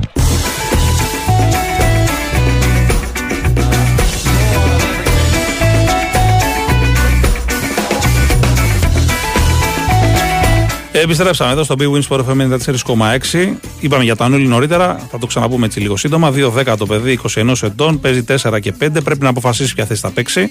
Πολύ καλά τεχνικά στοιχεία, πρέπει να δυναμώσει και να βελτιωθεί στην άμυνα. Έτσι, καλό σουτ μακρινό. Γενικά πολύ καλές επαφές με την μπάλα, πολύ καλή τεχνική φαίνεται να έχει και χειρισμό κτλ. Αλλά θέλει προφανώς να ψηθεί, να παίξει και να κάνει πράγματα για να μπορέσει να σταθεί σε μια ομάδα όπως ο Ολυμπιακός. Λοιπόν, ένας φίλος λέει για την αναπτυξιακή λίγκα, λέει την Α2. Δεν είναι καταρχάς η αναπτυξιακή λίγκα δεν είναι η Α2. Έτσι είναι Ε, δεν είπε κανένας ότι είναι αναπτυξιακή. Φέτος βγήκανε πάντως κάποια παιδιά που μπορούν να κάνουν κάποια πράγματα στο μέλλον. Έτσι. Ε, Α πούμε, ο Καραγιανίδη που επιλέγει στον draft της G League είναι ένας παίκτης με προοπτική. Ήταν στο Νέα Εύωσμου. Ή ας πούμε, για παράδειγμα, ο Τσάμις του Ολυμπιακού που έπαιζε στον Τρίτονα με διπλό δελτίο είναι μια επίσης καλή περίπτωση. Και υπήρχαν και άλλα νεαρά παιδιά. Πάμε σε Γιώργο Τσακύρη. Πάμε σε Γιώργο Τσακύρη. Πάμε να δούμε τι γίνεται εκεί στο Μπουρκ Χάμσταντε. Πώς λέγεται κύριε Τσακύρη, γιατί πάντα τον μπερδεύω. Τι κάνεις; Μπουργκ, Μπουργκ Χάμσταντ. Αυτά είναι. Ωραία. Το ε δεν ακούγεται. Χάμσταντ. Καλά το είπα περίπου. περίπου. Καλά το είπες, καλά το είπες, εσύ καλά το λέω και εγώ, αυτό είναι χάλι μαύρο, αλλά δεν πειράζει. Κοίτα, Για ε, μας, εγώ για την ΑΕΚ πρέπει και να την είναι- το βασικό σας προετοιμασίας ε, της ΑΕΚ ε, για ναι, χαρά ρε είναι. φίλε. Άμα είχε κλαμπάκια και τέτοια δεν θα ήταν. Στο Las Vegas θα κάνει προετοιμασία. Η ομάδα θέλει να είναι συγκεντρωμένη. Κοίτα, από ρε, αυτές. Θα σου πω, θα σου πω, θα σου πω. και πέρσι η ΑΕΚ ήταν στην Ολλανδία στο Alkmaar όμως. Εντάξει, ναι, πιο είναι πολύ. πόλη, αντιλαμβάνεσαι τώρα, έτσι. Εδώ τώρα ψάχνουμε το τουφέκι πια είναι ανοιχτά από Δευτέρα ως Τετάρτη και πια από Τετάρτη ως Κυριακή. Και κλείνουν Να 7 ξέρουμε η να ώρα πάμε. ε, το απόγευμα. Καλά, 8 η ώρα τα πάμε. Καλή νύχτα Μαργαρίτα, δεν υπάρχει. Όπως αντιλαμβάνεσαι δεν τρώμε απόγευμα. Ναι. Τρώμε 4 με 6 εκεί για να πάμε στην προπόνηση απογευματινή. Το βράδυ δεν έχει. Ναι. Θα πει και ένας Σοκρατής, δεν έχεις αγόρι μου ανάγκη να φας. Δεν είναι αυτό το θέμα, παιδιά. Είναι... Τελειώνει το μαρτυριό σου, Γιώργο Παρασκευή γυρίζει στα πατρία Εντάξει, εντάξει, μαρτύριο για όνομα του Θεού. Ναι, δεν πλάκα, είναι κάνει, μαρτύριο. εννοείται. Είναι πολύ όμορφο να είσαι δίπλα από μια ομάδα που δημιουργείται ξανά και χτίζει το, την, ε, σου είπα και πάλι χθες, την εξέλιξη και την αναβάθμιση Ναι. του αγωνιστικού σχεδίου που παρακολουθήσαμε και είναι πάρα πάρα πολύ ωραίο για να εμπεδώσεις και πόσο σημαντικό και ουσιαστικό κομμάτι της δουλειάς σου είναι ο προπονητής, συνεργάτης και όλοι αυτοί. Το θέμα είναι ότι ο Ματίας όσο γλυκός άνθρωπος είναι, όσο σπουδαίος άνθρωπος είναι, ευχάριστος ε, για διάθεση, δεν χαρίζει τίποτα. Είναι λίγο σαν τράπεζα ε, στις προπονήσεις που λένε. δεν χαρίζει τίποτα. Δηλαδή δεν τους δίνει off. Ξέρω τι πρέπει να κάνουν. Α, δεν έχουν πάρει ρεπό, έτσι. Όχι, μόνο την Κυριακή. Που εντάξει, μέσα στις 17 μέρες πρέπει να πάρουν και ένα ρεπό, όπως αντιλαμβάνομαι. Ρεπό ούτε και όλη την Αλλά μέρα. να τους νομίζω. χαρίσει απογευματινή προπόνηση, ρε παιδί μου, που λέμε, ξέρεις, χάρισε αυτή την απογευματινή, Ναι, ναι. ο coach, από τη μέρα που είμαι εγώ εδώ μέχρι σήμερα, και σήμερα έχει διπλή, δεν, της- δεν, όχι, δεν υπάρχει καμία διαπραγμάτευση περί, περί, περί αυτού, ας πούμε, καμία. Εντάξει, κάτι ξέρει. Είναι Κα- πολύ κάτι δυνατή, κάτι πολύ πέτυχε σκληρή. πέρσι Ναι, για να το ναι, κάνει ναι, και φέτος, Εννοείται έτσι. κάτι ξέρει και, και όπως αντιλαμβάνεις και, και φαίνεται από το χορτάρι το αποτέλεσμα. Δηλαδή για Ε, να μα παίξεις αυτό αυτούς τους ρυθμούς έντασης και δύναμης και φυσικής κατάστασης δεν μπορείς να, να περιορίσεις το πρόγραμμα σου. Ναι. Και να θέλεις το υποθέτω, απόλυτο να και πάρεις. υποθέτω Γιώργο και φέτος η προετοιμασία θα είναι πιο εύκολη, να το πω έτσι, για τους παίχτε της ΑΕΚ, γιατί έχουν και την περσινή εμπειρία. Δηλαδή, δεν είναι ότι μπήκαν σε αυτό το πρωτόγνωρο, ας πούμε, την απέτηση για το pressing, για τα, την ένταση, τα τρεξίματα που έβαλε πέρσι ο Αλμίδα. Οι περισσότεροι έχουν δεύτερο χρόνο τώρα που το κάνουν αυτό και λογικά θα είναι και σε καλύτερα επίπεδα εκγύμνασης, φυσικής κατάστασης γενικά. Σαν παίχτες. Ναι, είναι σίγουρα. Γι' αυτό και ε, έχουμε πάει ένα level πάνω από ό,τι μου εξηγούσαν και οι ποδοσφαιριστές. Είναι ένα κλικ πάνω η προπόνηση, όχι να. 2-3 κλικ πάνω τα προγράμματα ναι. από την πέρυσι. Σε απέτηση και ε, ταχύτητες, δύναμη, ε, χρόνο είναι πάνω γιατί ε, επαναλαμβάνω αυτό που επιθυμεί και είναι ο στόχος και ο σκοπός του Ματίας Αλμέδα είναι να πάει ένα με δύο κλικ πάνω και το αγωνιστικό πρόσβαση και η, ανταπόκριση αυτό των παιχνών. Σωστά, σωστά. Φόσον είναι οι ίδιοι και είναι πολύ σημαντικό αυτό, αλλά και εκείνοι που δεν είχαν κάνει πέντε βασικούς αντιπροετοιμασίες και δεν είναι λίγοι, έτσι, γιατί Ναι. και ο Βίντα και ο Μουκούντι και ο Σιντιμπέ και ο Γαλανόπουλος και ο Φαν Βέερτ και ο Ελίασον έχουν 6-7 παίχτες οι οποίοι είναι πρώτη προετοιμασία με τον Ματίας Ναι. Αλμέιδα και με την υπόλοιπη ομάδα. Βέβαια, επαναλαμβάνω η, η χημεία σ- και ακόμα και στο, στην εκτέλεση άσκησης είτε είναι για τη φυσική κατάσταση είτε είναι για μπάλα και τακτική ε, είναι συγκλονιστικά επίπεδα, είναι σε συγκλονιστικά επίπεδα γιατί είναι από πέρσι όλοι αυτοί μαζί εδώ. Μμμ. Δηλαδή είναι αυτό που λέμε το τυφλά μάτια, αυτό είναι. Είναι τυφλά μάτια. Σωστό. Ξέρουν τι θέλει ο γυμναστής, ξέρουν τι θέλει ο Βέγκα, ξέρουν τι θέλει, τι ε, ζητάει ο Ματίας. Δεν έχω ακούσει δηλαδή, πώς να το πω, να εκφράσει κάποια απορία στην εκδήλωση μιας άσκησης, στην εκτέλεση συγγνώμη, μιας άσκησης, να πει πώς το κάνουμε αυτό ας πούμε. Ξέρουν ακριβώς πώς, πότε, γιατί και δεν έχει κανένα θέμα ο Ματίας Αλμέιδα. Εννοείται ότι αν παρατηρήσει, έχει γίνει αυτό στη διάρκεια των ημερών αυτών, έτσι. Παρατηρήσει μια χαλαρότητα, μια γκρίνια παραπάνω, ε, στο παιχνίδι λίγο ένταση. Είναι εκεί, το αφήνει, το βλέπει, δεν διακόπτει. Είναι από τους προπονητές που δεν διακόπτουν, δεν βάζει διαλύματα στη δουλειά. Και όταν δίνει το διάλειμμα της ανάσας, τους μαζεύει και τους μιλάει. Ναι. Όταν δει ότι δεν είναι, δεν αρκεί, ξέρεις, δεν είναι τέτοια η ένταση και τέτοια η ανταπόκρισή τους που πρέπει να τη σταματήσει και να έχει ομιλία 30 λεπτή, 35 λεπτή, η οποία δεν είναι με γκάζια όπως συνηθίζομαι να λέμε, θυμάσαι, ξέρεις, τους τάριξε, ξέρεις, γκάζια. Του τάγωσε και τα λοιπά. Καμία ναι. σχέση. Καμία σχέση. Είναι όλοι γύρω του. Είναι αυτός στη μέση πάνω στην μπάλα και με ύφος και ματιά που αντιλαμβάνονται όλοι τη σημασία των λέξεών του τους εξηγεί τι ακριβώς έχουν κάνει λάθος και τι δεν θέλει να ξαναδεί και πάει λέγοντας. Ε, Και ξαναλέω είναι αποτέλεσμα της συνέχειας της δουλειάς έτσι. Είναι, είναι φοβερό. Λοιπόν, πάμε Και στα... για μας είναι εκπληκτικό γιατί δεν έχουμε κιόλας, δεν είχαμε πολλά χρόνια Ναι. σερί τον ίδιο προπονητή. Σωστό, Ξέρεις, σωστό. και είναι, είναι πολύ ευχάριστο. Από Χιμένεθ είχε να κάνει δεύτερη σερή προετοιμασία με προπονητή συγκεκριμένο ΙΑΚ. Από Χιμένεθ, γιατί πότε έκανε Χιμένεθ διπλή προ- σερί προετοιμασία; Σωστό και αυτό, όχι ούτε από Χιμένεθ. Τι λέω, από το πρωτάθλημα Ο που Δέλλας έφυγε. Ναι, ήταν την ήταν ο τελευταία Ζουνίδης φορά. μετά. Σωστά, σωστά. Ο Δέλλας ήταν τελευταία φορά. Ναι, και από Β. πριν τον Δέλλα ο Μπάγκεβιτς. Ναι, ναι, από Γ σε Β. Σωστά. Πολύ, πολύ, πάλι, πολύ πίσω. Και από, γάμα, και από Β σε Α βέβαια, έτσι. Και από Β Δηλαδή σε είχε- Α, είχαμε σωστά. κάνει δύο στο Πήλιο και μία που κάναμε στην ε, Πολωνία με τον ε, Τραϊάνο Δελά. Και τις προετοιμασίες ο μόνο Τραί έχει κάνει και πιο πριν σου ξαναλέω ο Μπάγκεβιτς που είχε το 10-11 Ναι, σεζόν. Και κάνει το καλοκαίρι του 10, έκανε και το καλοκαίρι του 11. σωστό, σωστό. Όχι. Ναι, γιατί δεν θυμόμουν Το ότι ο 9 με Χιμένεθ 10, είχε, συγγνώμη. είχε φύγει μετά το Συγγνώμη, πρωτάθλημα. 9-10. Ε, καλά δεν λέω, Κώστα μου. 9 με 10 δεν ήταν ο Μπάγκεβιτς. Καλά θυμάμαι, ναι. Ναι, ναι, καλά. Καλοκαίρι θυμάσαι. 9, καλοκαίρι 10. Λοιπόν, πάμε στα μεταγραφικά. Τι γίνεται με Ναι. το στόπερ. Ρωτάει ο κόσμος εδώ πέρα αγωνιά. Αν έχεις κανένα όνομα, κανένα στοιχείο. Παιδιά, όπως έχετε δει δεν έχει προκύψει κανένα όνομα, έτσι. Ναι. Το έχετε διαπιστώσει. Καλά, έχουν προκύψει, μπορώ να γράψω καμιά τριανταριά που μου έχουν στείλει. Και φίλοι της ΑΕΚ ε, είναι πολύ ενεργοί στο μεταγραφικό παζάρι που γίνεται. Μου έχουν στείλει από Αγγλία, Δανίους, ε, Ισπανούς, Γερμανούς, α, α, Μεξικάνους. Μου έχουν στείλει μια τριαντάρα ονόματα. Ε, Μπαίνεις και στους free agents τώρα στα site και ξέρεις, τα, τα βγάζεις μόνος. σου. Κακομοίρας γίνεται. του κουτρούλι ο γάμος. Ε, ε, επαναλαμβάνω σύμφωνα με το ρεπορτάζ μου η ΑΕΚ έχει μπει στην ε, ολοκλήρωση διαδικασίας απόκτησης κεντρικού αμυντικού με δύο περιπτώσεις που είχε ξεχωρίσει και έχει, ενε- έχει εγκρίνει ο Ματίας Αλμέιδα. Ε, αυτό μου δείχνει ότι θέλει να είναι έτοιμη σε οποιοδήποτε ενδεχόμενο όπως αντιλαμβάνεσαι για να έχει δύο περιπτώσεις. Και περιμένουμε να δούμε ποια από τις δύο θα τελειώσει. Ε, φαντάζομαι ότι αυτοί που έχουν ένα κλικ παραπάνω περιμένουν να τελειώσει διαδικα... ένα διαδικαστικό κομμάτι της, είτε για θετικά είτε αρνητικά, από ό,τι ξέρω εγώ θετικά, εντελώς θετικά βέβαια, αλλά είμαστε σε αυτή την τελική προσπάθεια. Νομίζω ότι ε, επειδή στην ΑΕΚ, ξέρεις, εμείς το έχουμε και λυσάμε και ο κόσμος και στα μηνύματα και δικαιολογημένα, γιατί θέλει μεταγραφή, είναι κάτι που ούτως ή άλλως ακόμα και η ΑΕΚ να ρίξει τρία στο πραγματικό του Champions League, και να περάσει και να φτάσει και στους ομίλους, αν δεν έχει πάρει παίκτη θα το λέμε. Θα μπορούσαμε να είχαμε, ξέρεις. Ναι, Δε- δε- δε- δεν ε, πέφτει αυτή η διάθεση του κόσμου ας πούμε, για μεταγραφή. Στην ΑΕΚ όμως δεν είναι το πιστόλι στο κρόταφο για να λειτουργώ με αυτόν τον τρόπο. Γι' αυτό και ε, περιμένουν την καλή τους πε- περίπτωση, ας πούμε, και ψώμεθα. Όπως και το Πιζάρο. Δεν δεν καίγεται η ΑΕΚ ε, να είναι με το πιστόλι στο κρόταφο. Θα γίνει η παρουσίαση του μέσα, ξέρω πότε εγώ διαβάζουμε εδώ ότι μπορεί να γίνει με το, το α, ημίχρονο του Gold Cup, του τελικού του Gold Cup, Ναι. έτσι διάβασα τώρα, ότι μπορεί να γίνει παρουσίαση του μέσα από, τη Μαϊάμι, από το Μαϊάμι. Του συν- ξέρεις, πρέπει να το παντρεύουμε αυτό λίγο, δυστυχώς ή ευτυχώς, γιατί ε, όταν μείνει ελεύθερος ο παίχτης θα μπορούμε να μιλάμε για αυτόν. Για τον Πισάρο εννοώ. Ουσιαστικά Να πάντως αποδεσμευτεί. είναι πολύ κοντά, απομένει απλά να μην είναι ελεύθερο. Αυτό φαίνεται. Κοίτα, ε, 100% αυτή τη στιγμή μέχρι να μπει η υπογραφή δεν μπορούμε να πούμε, έτσι. Ναι, καλά, προφανώς. 100%. Ε, είναι δεδομένο ότι, ε, και όπως το είδες τώρα έχουν ντύσει και στα κοινωνία Μεξικάνοι, Ναι, αυτό που λέγαμε και χθες και προχθές ισχύει. Είναι μια περίπτωση η οποία για να χαλάσει θα πρέπει να γίνουν πράγματα και θάματα ας πούμε. Είναι σε μια κατάσταση που έχει που, που, όχι κλείσει προς το θετικό. Επαναλαμβάνω όμως ε, είναι, τα τυπικά είναι τυπικά, πρέπει να τελειώσω. Ο παίχτης φαντάζομαι δεν θα μπορεί να φύγει πριν την Κυριακή και είναι πολύ πιθανό να παίξει με τη Μαϊάμι Με το Μαϊάμι την Κυριακή. Γιατί δεν είναι, ο, ο Μέσι θα ανακοινωθεί δεν πέρα πει τι παίζει.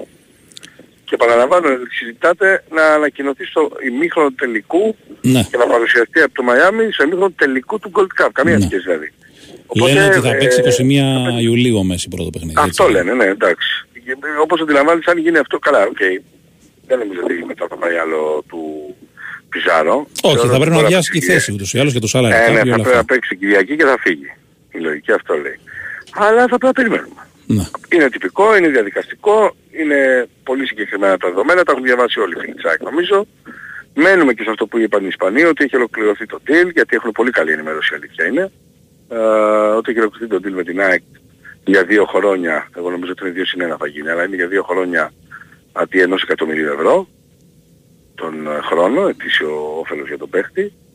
Ε, και περιμένουμε να, να δούμε αν θα επιβεβαιωθεί στο 100% το συγκεκριμένο κομμάτι των ε, Μεξικανών. Είναι σίγουρα μια περίπτωση που Ναι, ναι. σχεδόν έχει κλείσει η ΑΕΚ, αλλά δεν την έχει τελειώσει και τυπικά. Έτσι, και αυτό πρέπει Σωστό. πάντα να το αναφέρουμε. Πάντα. Σωστά. Λοιπόν, φιλικό την Πέμπτη με Σαχτάρ 160 λεπτών. Μπεν Χουρ θα δείτε κανονικά εκεί πέρα. Έτσι. Και το συζητάμε γιατί γίνεται λίγο κακομοίρα. Ξέρεις η Ξαχτάρη είναι εδώ με 102 άτομα αποστολή. Ο Χριστός και η Παναγία. Ε, ναι, πού να τις αφήσουν. Ναι. Όπως αντιλαμβάνεσαι είναι και αυτό το θέμα δυστυχώς του πολέμου που πήραν όλους. Όσοι υπάρχουν στο ποδοσφαιρικό τμήμα. Και στη Youth League, Εδώ ένας φίλος και σε οτι- ακροατής Ναι. λέει μήπως παίξει τώρα που θα αγωνιστεί η ΑΕΚ με τη Σαχτάρ αυτός ο Βιτάο που πέρσι πήγε να πάρει η ΑΕΚ. Ο Βραζιλιάνος ο Στόπερ. Ε, όχι, θα Άκου έχει τώρα προκύψει. σενάριο που φτιάξε που μπορεί και να βγει. Δεν Πολύ λέω, σωστό. αλλά... Έξυπνο είναι, έξυπνο είναι, έξυπνο είναι. Αλλά καταρχήν δεν πρέπει να ξεχνάμε ότι περσινά ξυνά στα φίλια. Ναι. Δηλαδή και Κικάνοβιτς ήταν πέρσι και άλλοι ήταν πέρσι Ναι, και δεν εντάξει. έχουν επα- εμφανιστεί στο χάρτη φέτος Σωστό. να απασχολήσουν. Ε, και κατά δεύτερον ότι ε, δεν, ε, δεν είχε προκύψει από το ρεπορτάζ ότι ασχολήθηκε η ΑΕΚ φέτος με την περίπτωσή του. Ναι. Καθόλου. Ε, ψώμεθα. Α Κοντόφθαλμα, δούμε, α θα δούμε. δούμε. Ωραία, Γιώργο, ευχαριστούμε πολύ. Να είστε καλά. Σε σένα. Έχετε στείλει εδώ μηνύματα από Ζαγκαντού μέχρι Χούμελς μέχρι μόνο το Μαγκουάιρ δεν βάλατε και ευτυχώς για την ΑΕΚ δηλαδή. Έτσι να, να αναφέρετε ότι ενδιαφέρεται. Κάνα Φαν Ντάικ θα δούμε. Θα δούμε. Για ηρεμία λίγα. Ηρεμία. Έναν καλό στόπερ θέλει, μην, μην τρελαίνεστε δηλαδή. Και μετά όταν τα λέτε αυτά και λέτε, ξέρω εγώ, θα πάρει αυτό, να πάρει ξέρω, εγώ, το, τον ένα τον άλλο και έρχεται ένας που είναι απλά καλός, μετά απογοητεύεστε. Εντάξει, είπαμε, παιδιά, υπάρχει ένα συγκεκριμένο ταβάνι. Λοιπόν, τα μαζεύουμε. Ευχαριστώ πολύ, κυρία Κωνσταντερόπουλο, που ήταν στον ήχο και τις μουσικές επιλογές. Ευχαριστούμε πολύ τον Σωτήρη Ταμπάκο και τη Σοφία Θεοδωράκη που ήταν στην παραγωγή της εκπομπής. Ακολουθεί αθλητικό δελτίο ειδήσεων με τη Σοφία Θεοδωράκη. Και αμέσως μετά Μιχάλης Τσόχος, θα είναι κοντά σας, θα είναι μαζί σας, για να τα μεταφέρει και εκείνος όλα. Να πει και για την αγαπημένη μας Arsenal. Ραντεβού μεταξύ ημών θα γίνει πλέον την, Κυρι- την, ε, Κυριακή, λέω, την Παρασκευή 12 με 2 το μεσημεράκι. Να είστε καλά.